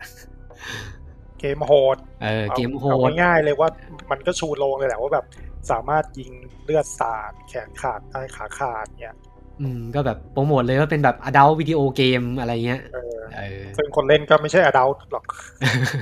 สมัยสมัยนั้นผมเล่นก็มอต้น โกรธเกรียนนี่แหละ เออ หัวเกรียน หัว น่ะ ต้น เออ สมัยนั้นก็ พอมัน พอมันเป็นคอนโทรเวอร์ซี่อ่ะมันก็ทำให้แบบเกมมันได้รับการพูดถึงเป็นวงกว้างอ่ะ อืม คือทีมงานเขายังบอกเลยว่า ถ้ามันไม่ถูกหยิบยกมาพูดถึงอ่ะ มันอาจจะกลายเป็นแบบเกมที่แบบหลบอยู่ในหลืบอ่ะ อืม คงไม่มีคนพูดถึงอะครับ แล้ว คือ ก็ ถ้าเรามองว่าตัดตัดระบบไอ้แบบแขนขาขาขาด มันก็อาจจะไม่ดังไม่ได้ดังขนาดนี้นะ อืม ใช่ใช่ มันก็เป็นเกมยิงธรรมดา เป็นเกมยิง อืม แล้วก็ออกหลัง Medal of Honor ด้วย เออ จะขายได้ไหมเนี่ย เคยดูเคยดูเกมเพลย์ของมันในรีวิวสักหลายๆ รายการอ่ะมันมันก็ธรรมดาธรรมดาไม่ได้มีอะไร อืม ทำแอนิเมชันดี พอสมควร อืม แล้วก็อย่างที่เราเกรินในเทป Hitman อ่ะ คือสมัยนั้นอ่ะแอนิเมชันการตายของตัวละครอ่ะ มันมันฟิกมาก เออมันฟิก เออ ยิงยิงตรงไหนก็ล้มท่าเดียวอ่ะ ล้มท่าเดิมอ่ะ อืม แล้วไอ้โซเยอร์ออฟฟอร์จูนเนี่ยมันก็เป็นเกมที่แบบแอนิเมชันการตายมันหลากหลายอ่ะ อืม อืม ซึ่งทีมงานก็แบบรู้แหละว่าสุดท้ายพอเกมมันออกวางจำหน่ายอ่ะมันต้องแบบ มันต้องมี ดราม่าแน่นอน ดราม่าแน่นอน คือตอนนั้นนะเกมโดนทาง British Columbia Film Classification น่ะ จัดเลทเป็นอยู่แบบเลทเดียวกับหนังโป๊อะ AO อะไรเงี้ยเลยปะ เออเลทเดียวกับหนังโป๊อะเลทเลทพรเลยอะ อ๋อ เออ ทีมงานก็แบบรู้ดีแหละ ก็เลยทำหลายอย่างที่มาป้องกันเหมือนกันครับ มีการออกวางจำหน่ายเกมในเวอร์ชั่นครับ ชื่อว่า Soldier of Fortune Tactical Non-Violent ครับ หรอเพิ่ง เออ เพิ่งรู้เนี่ยเพิ่ง ออกวางจำหน่ายแบบเกรียนๆเลย แบบอ่ะใครไม่อยาก อ่ะ เอาไม่ มาเล่นมา เออดราม่าไม่จำกัดเลทอ่ะเนี่ยเนี่ยเนี่ยมีเลทให้ มีเวอร์ชั่นแบบไม่มีเลือดไม่มีการไม่มีกอไม่มีอะไรเงี้ย ไม่มีการฉีกขาด ไม่มีการ ของ ฉีกขาด งย เออ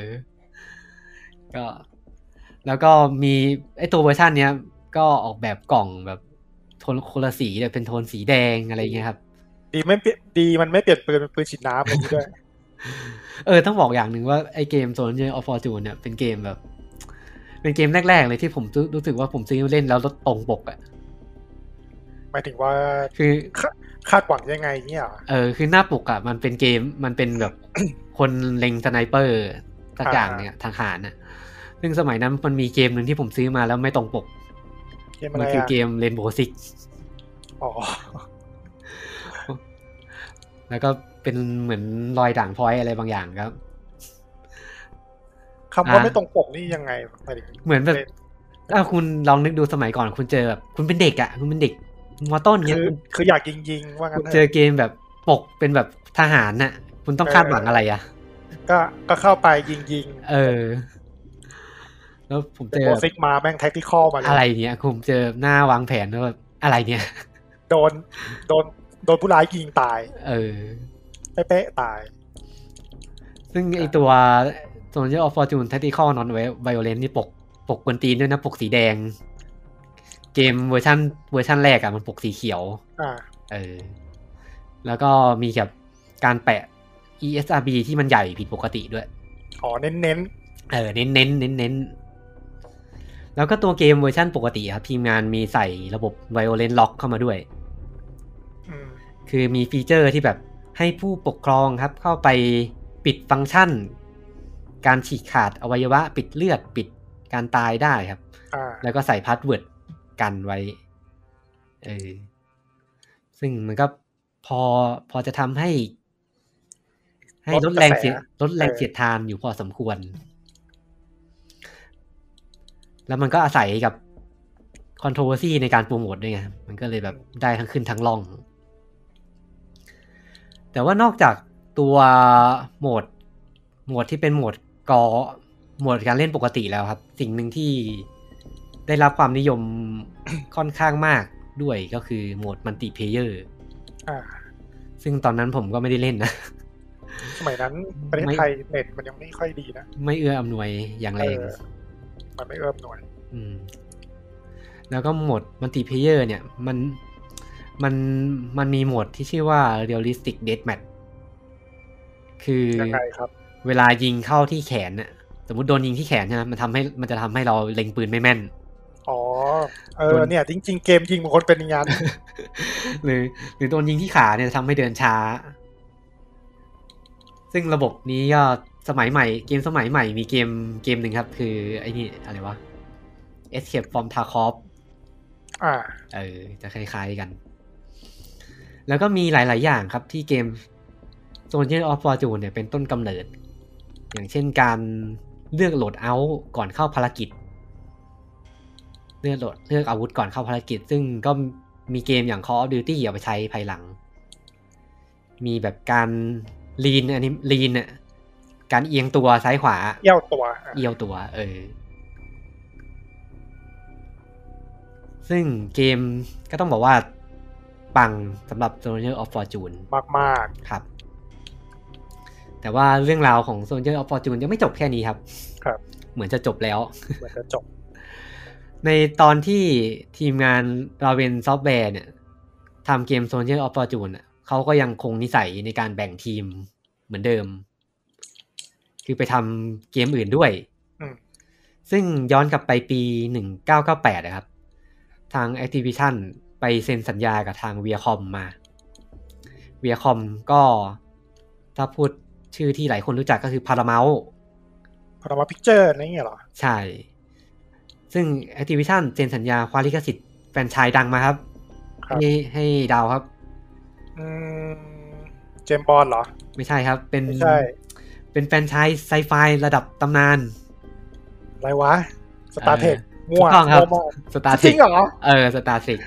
เยี่ยมั่วมาก อ่าครับ ก็ไปเซ็นสัญญาแฟรนไชส์ Star Trek มาครับ ซึ่งการเซ็นสัญญาครั้งนั้นนะทำให้ทาง Activision ได้สิทธิ์ในการสร้างเกมของ Star Trek เนี่ยเป็นเวลา 10 ปี อ่าครับ อืมแล้วก็ให้ทาง Raven เนี่ย มาพัฒนาเกมแรกครับ ชื่อว่าเกม Star Trek Voyager Elite Force อืมเป็นเกมยิงเหรอ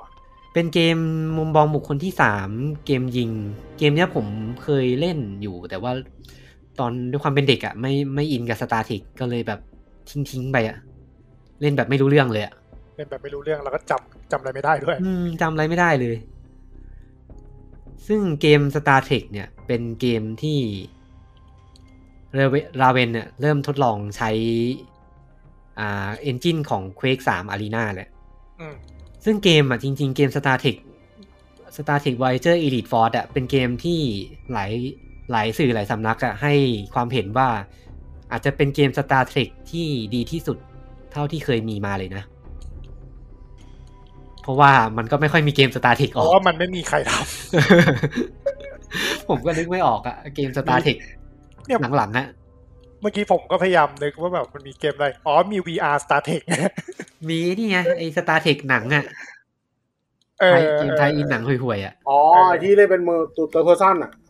เออเออเออที่ควิกไทม์เยอะๆอ่ะ ไม่งนึกไม่ออกเลย อืม จริงๆมันเป็นแฟรนไชายที่มันน่าจะมีเกมดีๆดีๆได้แล้วนะ นั่นสิ ทำไมก็ไม่รู้นะ อืม อาจจะเป็นเพราะทางพาราเมลด้วยหรอมั้ง ไม่ปล่อยอย่างเงี้ยเหรอ อืม ไม่รู้ อ่า มันดูน่ามี อืม แล้วก็ แต่ว่าสุดท้ายมันเหมือนแบบ อีทีมงานราเวนเนี่ยเหมือนมีคำสาปบางอย่างอ่ะ พอทำเกมที่เหมือนจะดีอ่ะ มันกลับขายไม่ดี เออ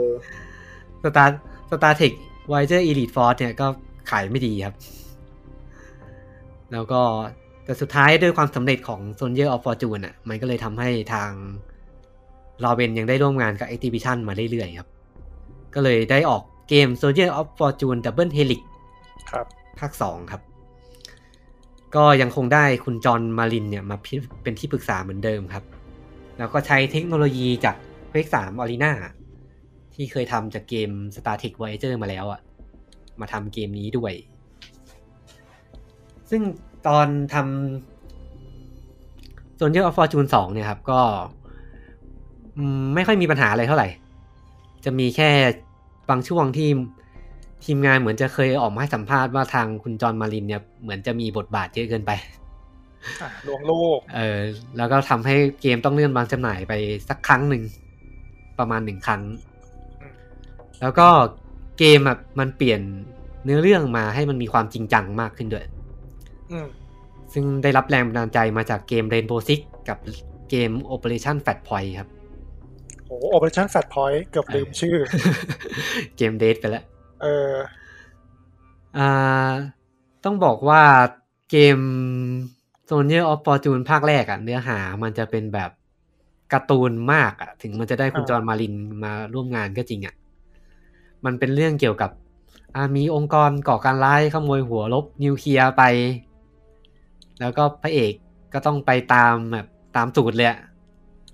ตาม เออ ต้า แล้วก็จะมีความการ์ตูนการ์ตูนด้วยการแบบใส่แบบปืนไมโครเวฟกันเข้ามาอย่างเงี้ย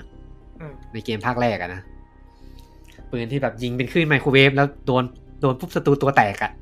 อืม เออเอามาขายความโหด ซึ่งเกมภาคสองอะครับ ก็มีความจริงจังมากขึ้นครับ เปลี่ยนมาเป็นแบบเรื่องราวของอาวุธชีวภาพ เรื่องแบบสงครามไซเบอร์อะไรประมาณนี้ แล้วก็ มีหลายสิ่งหลายอย่างที่เกมพัฒนาขึ้นมาครับก็คือระบบกูเวอร์ชั่นใหม่ครับ ที่ทำให้ชิ้นส่วนมันมีอ่าจุดจุดในการขาดอ่ะมันเพิ่มขึ้นเป็นสองเท่า เออจุดขายเลย แล้วก็ คนเราไม่งดูดูหมกมุ่นกับ การ ทำลายล้าง มันเป็นจุดขายไปแล้วอ่ะ เออเป็นจุดขายไปแล้ว อืมแล้วก็ AI ก็ได้รับการแก้ไขในภาคนี้ครับ ที่มีปัญหาจากภาคที่แล้ว แล้วก็ เกมมีโหมด RNG map ด้วย สุก เป็น แมปเลยเหรอ เออเป็นหมวดเจนแมปให้เล่นกันขำๆ แล้วก็มีหลายสิ่งหลายอย่างที่ อ่าเหมือนจะเป็นต้นกำเนิดให้กับเกมต่อๆไป ก็อย่างเช่นการมี NPC มาเป็นเพื่อนร่วมร่วมฉาก มีระบบมัลติเพเยอร์ที่มีโหมดหลากหลายครับ ระบบมัลติเพเยอร์ของเกมโซเชียลออฟฟอร์จูนเนี่ยเหมือนจะเป็นแบบ เหมือนจะเป็นต้นกำเนิดของระบบมัลติเพเยอร์ของ Call of Duty เลยก็ว่าได้นะ หรอ อืมพอใน Soldier of Fortune Double Helix 2อะครับ มันออกวางจำหน่ายปี 2002 แล้วก็ปี 2003 คือเกมอ่าปีที่ Call of Call of Duty Duty ภาคแรกวางจำหน่าย ซึ่งเกมแต่เกม s o n i a of Fortune 2 เนี่ย โดยตัวเกมมันก็ประสบความสำเร็จครับ แต่ว่าถ้าเทียบกับภาคแรกแล้วอะ่ะ มันมันยังไม่ถึงกับภาคแรก อืม แล้วก็โหมดมัลติเพลเยอร์อะตอนแรกมันก็จะมีคนแห่ไปเล่นอยู่ประมาณหนึ่งแล้วสักพักหนึ่งคนมันมันเหมือนแบบ คนกลับไปเล่นภาคเก่าอะ อ๋อแต่ว่าภาคเก่าสนุกกว่านะเนี่ย อืมภาคเก่าอ่ะมันมีความเป็นเควก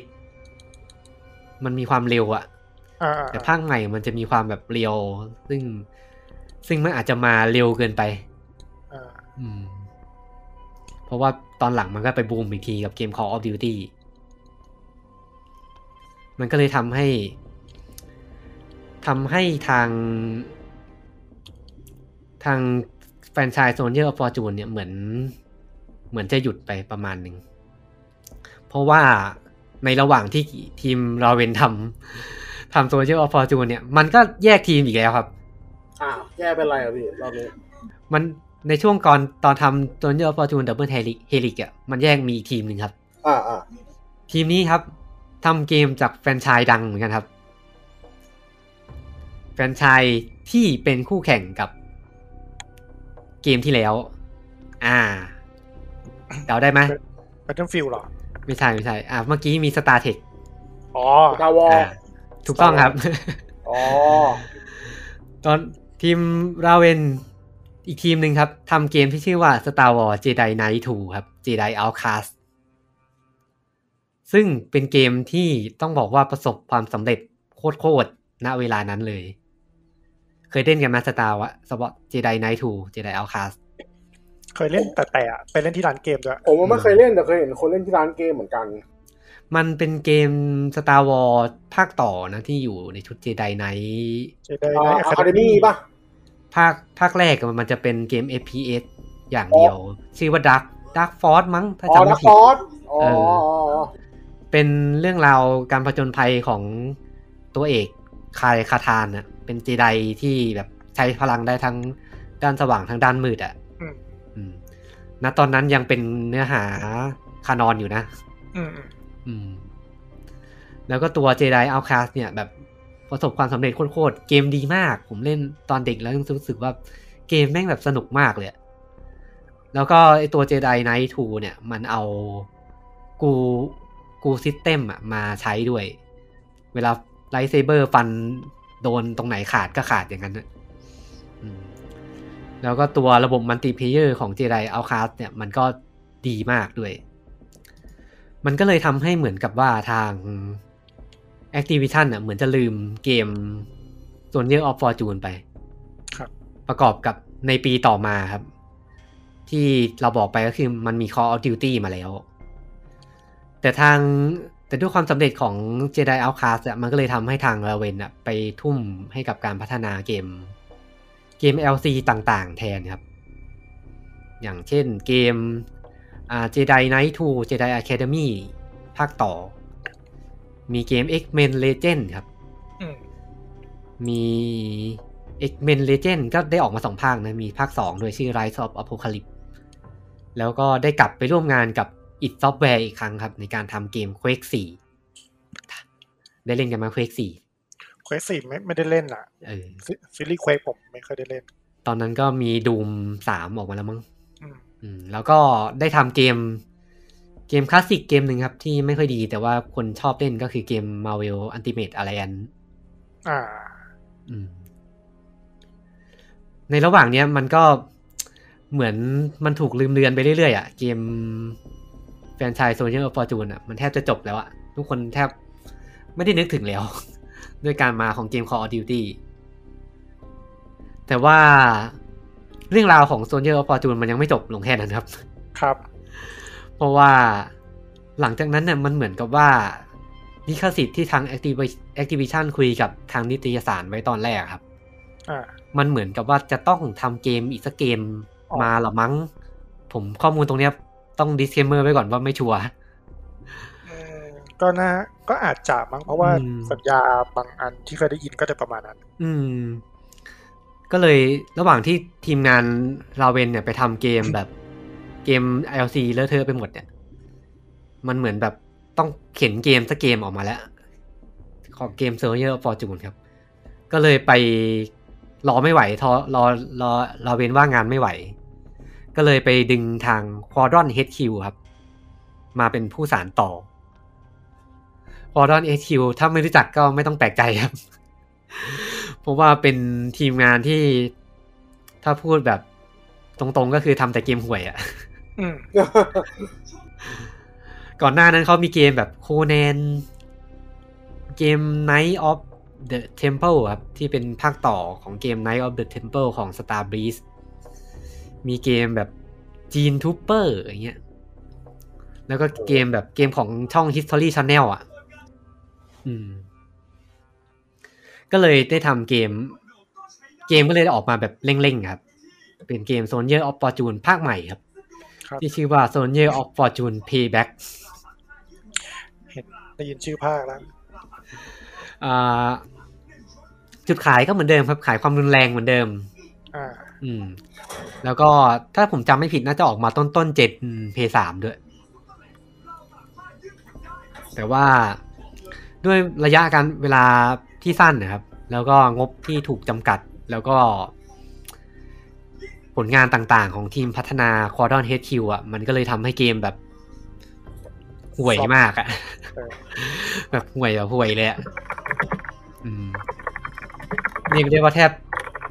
ออกมาก็แทบจะ มันมันไม่ได้รับการพูดถึงพูดถึงอยู่แล้วอะแล้วก็ยังโดนด่าเขาอีกอะ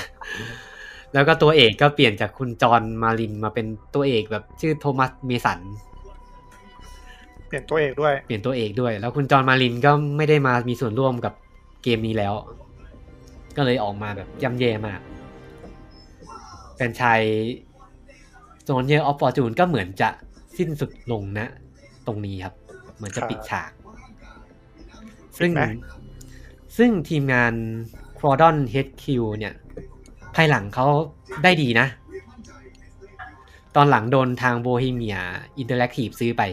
อืม เออไปอยู่แล้วก็เปลี่ยนชื่อเป็นโบฮีเมียสโลวาเกียครับทำเกมเกมหนึ่งครับที่ก็ได้รับความนิยมอยู่ในปัจจุบันครับ คือเกมตระกูลคาเบล่า อ๋อ เกมล่ากวาง อ๋อขอเวลาเกมลากวางอ๋อ เออเกมล่ากวาง อ่า แต่เรื่องราวของโซนเยอร์ออปปอร์จูนก็ยังไม่จบดี ยังมีขยัน ยังมีมีเหมือนแบบเป็นทิ้งท้ายเอพิโซด เหมือนเป็นอีพีล็อก คือหลังจากนั้นนะครับ ไม่รู้ว่าทาง Activision นึกอะไรขึ้นมาครับ ก็ในปี 2010นะครับ ทาง ครับ Activision ไปเซ็นสัญญาร่วมงานกับทางทีมงานที่ชื่อ Dragonfly ครับ อือฮึ Dragonfly คุ้นคุ้นๆไหม ที่ มี ทำ เกมหนึ่ง นี่ไงสเปเชียลฟอร์ส ถูกต้องครับ Special Force ของเกาหลีของเกาหลี ใช่ใช่ ใช่ใช่ ก็ทำเกมเกมหนึ่งที่ขึ้นมาครับ ชื่อว่าเกม Soldier of Fortune Online เป็นเกมยิง MMO ที่เปิดให้บริการในเกาหลีครับ มาพร้อมกับจุดขายเหมือนเดิม ขายความรุนแรง ตัวขาด อ่า ใช่ แต่ว่าด้วยตลาดในช่วงปี 2010อะครับ มัน มันมีเกม FPS แบบเนี้ยล้นตลาด มันเจอมากอ่ะเจอสุดแล้วอ่ะ มันก็เลยทำให้เกม Soldier of Fortune Online เนี่ย เปิดบริการได้หนึ่งปีพอดีเลย แล้วก็ปิดตัวครับ น่าสงสาร เป็นอันจบสิ้นแฟรนไชาย Soldier of Fortune จบกับเกมออนไลน์ ส ใช่ วัสดี แต่ว่าเรื่องราวของทีมงานเรเวนเนี่ย ก็ยังไม่จบเสียทีเดียว ผมมีต่อให้ เป็นทิ้งท้ายนิดนึงครับ ทีมงานราเวนเนี่ย หลังจากทำเกม Marvel Ultimate Alliance นะครับ อ่ะฮะ หลังจากนั้นน่ะเขามาทำเกม Wolfen ก็ยังร่วมงานกับทาง ID ครับ ทางอีกซอฟต์แวร์ครับ มาทำเกม Wolfenstein ฉบับปี 2009 ครับ เคยเล่นกันไหม ไม่เคยไม่ ไม่ได้เล่น เกมนี้ แต่ เป็น มันก็มี เกมเนี้ย เป็นเกมภาคต่อของ Return to Castle Wolfenstein ของ Game Matter อ่ะ อ่าใช่ เป็น อืม เป็นพักต่อโดยตรงเลย ใช่ ซึ่งจริง ๆ อ่ะ เกมเนี้ยมันมันสนุกมากเลยนะ แต่ว่าก็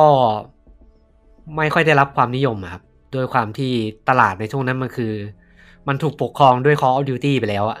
อืมอืม อืม แล้วก็ทำให้เกมมันค่อนข้างจะขายไม่ค่อยได้ครับ แต่ทางลาเวนเนี่ยก็ยังได้ทำเกมต่อครับ กับเกมที่ชื่อว่า Singularity ครับ Singularity อ่ะอันเนี้ยเคยโหลด นี่ เกิดมาเล่น เออ Singularity เป็นเกมที่มีไอเดียล้ำมาก คือถ้าใครเคยเล่น Titanfall 2อะครับ มันจะมีมิชชั่นหนึ่งที่เป็นแบบการสลับเวลาใช่ไหมครับ อืม เกม Singularity เนี่ยคือ คือเกมแรกที่มีไอเดียนี้เลย มีการแบบใช้การสลับเวลามาเป็นแมคานิกหลักในการเล่นเกม มัน อะครับ มันจะมีแบบมีย้อนเวลา มี อืม อ่าลูกเล่นแบบชะลอเวลา ย้อนเวลาหยุดเวลาก็มีอะไรอย่างเงี้ยเล่นกับเวลาหมดเลย ใช่ ซึ่งเกมเกมมันดีมากเลยนะ แต่ว่าสุดท้ายอะไอเกม Singularity เนี่ย ก็เหมือนไม่ได้รับการพูดถึงเหมือนกัน เงียบๆนะ อืม เหมือนแบบทีมไอ้ราเวนเนี่ยเหมือนต้องคำสาปประมาณหนึ่งอะ แล้วก็มีเกมอีกเกมหนึ่งครับที่ทำต่อมาด้วยก็คือเกม X-Men Wolverine Origin อ่า เกมนี้ก็ดี เป็นเกมจากแฟรนไชายหนังที่ดี เหมือนเอาบูเบอรีนมาทำเป็นเกม God of War อะ คุณเล่นแล้วใช่ป่ะ เล่นเล่น อันนี้ผมเกมสามเกมของเราเวนเนี่ย ผมเล่นหมดเลยแล้วผมบอกได้เลยว่าเกมไม่ได้แย่เลย เกมแบบดีมากอะ่ะ สุดท้ายครับ แต่ว่าสุดท้ายด้วยความที่มันแบบฟลอปมาสามเกมติดๆอ่ะ อืม ทีมงานก็เลยแบบ Activision ก็เลยแบบต้องเล y o ออฟคนออก อือฮึ ไปเรื่อยๆครับ แล้วก็สุดท้ายทางราเวนเนี่ยก็เลยกลายมาว่า แทนที่จะยุบตัวไปเลย ก็เลยปรับตัวครับคุณทางคุณไบรอันกับคุณสตีฟเนี่ยก็ยังอยู่กับทีมงานนะก็แบบกติประจำใจเขาก็คือแบบ จะจะไลฟ์ออดายอ่ะแค่นั้นนะ อา เออ ก็เลยปรับตัวมาเป็นทีมที่ทำหน้าที่ในการพัฒนา DLC ของเกม Call of Duty Black Ops ครั้งแรกที่เขาทำคือเกม DLC ของเกมภาค Black Ops แบบ ก็เลยได้อยู่กับแฟรนไชาย Call of Duty เรื่อยๆมานะครับ แล้วก็ได้มีโอกาสในการทำเกม Call of Duty ของตัวเองด้วยนะ หลายคนอาจจะไม่รู้ครับ ภาคอะไรครับ นั่นคือเกม Call of Duty ออนไลน์ครับ ที่เปิดให้บริการในประเทศจีน คุณมาก เออแล้วก็ต้องบอกว่าเป็นเกม Call of Duty ภาคแรกด้วยนะ ที่มีโหมด Battle Royale อ๋อเหรอการกอดจานกอดจาน มามาก่อน Back Off 4อีกมาก่อน Back Out ใน Back Off 4อีกเออ ผู้มากอดการ แล้วก็สุดท้ายครับทางคุณทางราเวนเนี่ย เมื่อต้นปีที่ผ่านมาครับก็มารับช่วงต่อในการพัฒนาเกม Call of Duty Warzone ครับ คือทาง Infinity Ward ก็ไปทำเกมน่าจะไปทำภาคใหม่ แต่ แล้ว ทำภาคใหม่แหละอ่ะ เออทีมราเวนก็มาดูแลวอ r z โซนอย่างเต็มตัว แล้วก็มันมันมีเหมือนการแบบได้ล้างแค้นเล็กๆ ของทีมงาน ยังไง ครับ คือในเกม w o l f e n s t i n กับเกม Singularity อะครับ มีคุณทางทางคุณแดนวอนแบล็กครับ เป็น Creative Director ครับ ซึ่งภายหลังครับ เขาได้มาทำหน้าที่เป็น Director ของโหมดแคมเปญในเกม Call of Duty Black Ops Cold War ครับ อืม ซึ่งไอตัว Call of Duty Black Ops Cold War เนี่ยแม่งถอดถอดองค์ประกอบจากสองเกมนี้มาเลย เป๊ะเลยอ่ะ คือมีฉากที่เป็นหับเหมือนของวูฟเฟนสไตล์แล้วก็มีเนื้อเรื่องแบบทฤษฎีสมคบคิดเหมือนซิงคูล a ริตี้อ่ะ อืม แล้วก็มีฉากที่เล่นกับเวลาคล้ายๆกัน เวลา เหมือนแบบได้เป็นการทำกลับมาทำเกมของตัวเอง อีกครั้งหนึ่งอืมครับผม สุดท้ายก็ทางราเวนก็ยังได้อยู่กับยังคงอยู่นะครับ แต่ว่าแฟรนไชายโซเนียออฟปอร์จูนก็ล้มหายตายจากไปเป็นที่เรียบร้อยครับ พร้อมกับ ครับ นิตยสารของต้นฉบับ ก็ปิดตัวไปเมื่อปี 2016 ที่ผ่านมา ครับผม ประมาณนี้ครับสำหรับเกม Soldier of Fortune เป็นไง สนุกไหม สนุก เออ มันก็เป็น รู้ แฟรนไช รู้ ส์ในความทรงจำนะ อื ที่ ม เราก็คงไม่ได้เห็นแล้วแหละ ครับ ก็คงไม่ได้เห็นแล้วล่ะ มิตรสารก็ปิดตัว ครับ ไปแล้วเรียบร้อย Official Date ไปแล้ว อืม ครับ เอพิโซด แต่ นี้ ภาคสองผมไม่ได้เล่นนะ ภาคสองผมเล่น จะ ผมจำได้ว่าผมเล่นภาคสองอะแล้วมันมันคอมผมกระตุกอะ อ๋อเหรอ เออ ผมมาเคยจะโหลดมาเล่นนานแล้วสมัยอยู่มหาลัยอ่ะแต่ไม่ได้โหลด เออ ผมว่า ภาคแรกอะ ไม่ไม่ ต้องบอกว่าโซนเยอะโซนเยอะออฟฟอร์จูนภาคแรกเป็นเกมแรก ๆ เลยมั้งที่ผมซื้อกล่องแท้อะ อืม เออ ก็เลยเป็นหนึ่งในแฟรนไชายที่ส่วนตัวผมก็ค่อนข้างผูกพันอยู่เหมือนกันนะ อ่าเหมือนกัน เออแล้วก็เสียดายทีมงานราเวนซอฟต์แวร์เหมือนกันว่า บางทีผมว่าเขาอาจจะโชคไม่ดีอ่ะ โชคร้ายเออโชคร้าย โชคไม่ค่อยดีเท่าไหร่ เพราะเกมหลังๆเขาก็ไม่ได้คุณภาพแย่ อืม ต้องบอกว่าเกมของพวกเขาคืออืมแย่น้อยอ่ะ อืม แย่น้อยมากอ่ะส่วนใหญ่จะดีหมด อืม แค่มัน แน่ ไม่คลิก อืม แต่ไม่แน่ว่าหลังจากนี้ก็อาจจะได้มีบทบาทในเกม Call of Duty บ้างก็ได้นะ เออ เออ ก็หวังให้ออกอะไรมาแล้วแบบ ปังขึ้นมาอีกสักทีอ่ะ เกิดใหม่อีกสักที อืม เพราะว่า ได้ทำเกมที่ตัวเองอยากทำอีกสักที เพราะว่าขึ้นถึง Call of Duty ภาคหลัก ๆ มันจะเปลี่ยนหัวทีมพัฒนาตลอดอะแต่ชื่อของเราเป็นซอฟต์แวร์แม่งก็แบบอยู่ตลอดอะ อืม อยู่ทุกภาคอะ อืมอืม อืม น่าจะแบบเสียดายเหมือนกัน เสียดาย ครับ ซึ่ง Call of Duty ภาคใหม่เราก็ยังไม่รู้นะว่าจะเป็นเป็นทีมไหน เป็นทีมไหนใช่ไหม เออ เพราะว่าปีนี้ก็เงียบไปเลย เออ รอ Battlefield ออก มั้ง ผมว่ามันมันอยู่ในช่วงที่ ไม่รู้จะเอายังไงกับแฟรนไชายดีอะด้วยความที่วอ r z โซนมันมันขายได้เรื่อยๆอะ คันจะออกภาคใหม่มาก็นะ เดี๋ยวก็ดราม่ากันอีก เออเนี่ยอย่างตอนที่ออก Back of Cold War นี่ก็แรงต้านเยอะเหมือนกัน เออแรงต้านเยอะเหมือน ม ทีหนึ่งละ ครับ อ่ะ ครับ เอพิโซดนี้ก็ประมาณนี้ครับอ่าพอเป็นฟีเจอร์เราจะเนื้อหาไม่ค่อยยาวตลอดนะ อ่าชั่วโมงครึ่ง ชิว กระชับกระชับ ๆแต่ชาร์ปชิวๆมาก ครับ อ่า มีใครมีอะไรเสริมไหม ไม่มีครับต่อมีอะไรเสริมไหมครับ ต่อหายไปแล้ว ต่อหายไปแล้วครับ ไม่มีที่ ริป เออ อ่าสำหรับเอพิโซดหน้าจริง ๆ ผมมีไอเดียอยู่แล้วเหมือนกัน แต่ยังไม่ได้ ยังไม่ได้เรียบเรียงเท่าไหร่ มีสองเกมนะ จริง ๆ ที่วางไว้ ไม่รู้จะอยากฟังเกมไหนกัน อ่าเดี๋ยวว่ากัน เอออ่ะใบใบให้ เกมเกมหนึ่งเป็นเกมสยองขวัญ เออ อืม เกมสยองฝันยุคยุคเก่าที่เหมือนจะ Official Date ไปแล้วเหมือนกัน เก็บไว้วะเนี่ย คุณคุณละ เออแล้วก็ คุ้นๆแล้วเหรอ แล้วก็อีกเกมหนึ่งครับ ที่วางแผนไว้นานแล้วคือเกม FPS เหมือนกัน ที่ก็ off- เหมือนจะ Official Date เหมือนกัน ปักษาวายุแน่นอน F- เป็นเกม FPS ยุค อ๋อ ยุคหลังจาก Soldier of Fortune อ่า ผมใบให้ประมาณนี้ แต่ไม่แมสเป็นเกม FPS ที่ไม่แมสเลย เป็นแน่ด้วยเหรอ เออ ไม่ โน แม วัน ส ดีฟอร์เอเวอ ร์ เฮ้ย ใช่เป ใช่เหรอ ล่า ใช่เปล่า ไม่รู้ เออ แต่จริงๆ ผมกะไว้ว่าเกมสยองขวัญอาจจะไปเดือนตุลาคมอ่ะ เอาตีมไหนตีม เออ ธีมฮาโลวีน อ่าฮาโลวีนอ่ะ เออเดือนเดือนนั้นตีมฮาโลวีนดีกว่า เออ อาจจะตีมสยองขวัญ เออ ประมาณนี้ครับสำหรับสำหรับอ่าท่านผู้ฟังครับที่ติดตามกันมานะครับ ก็ถ้ามี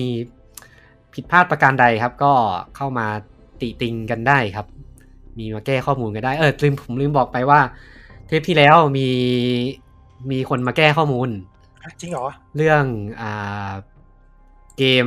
เทรลสี่ภาคอะ่ะ อ่า เออจริง ๆ มันลงสตรีมด้วย อ๋อ เออผมบอกว่าลงแค่อีพิกเกมสโตนะครับ มีคนมาแก้ข้อมูลแล้วครับ ดีใจจังเลย ซึ่งคนแก้ข้อมูลก็คนรู้จักกัน ครับผม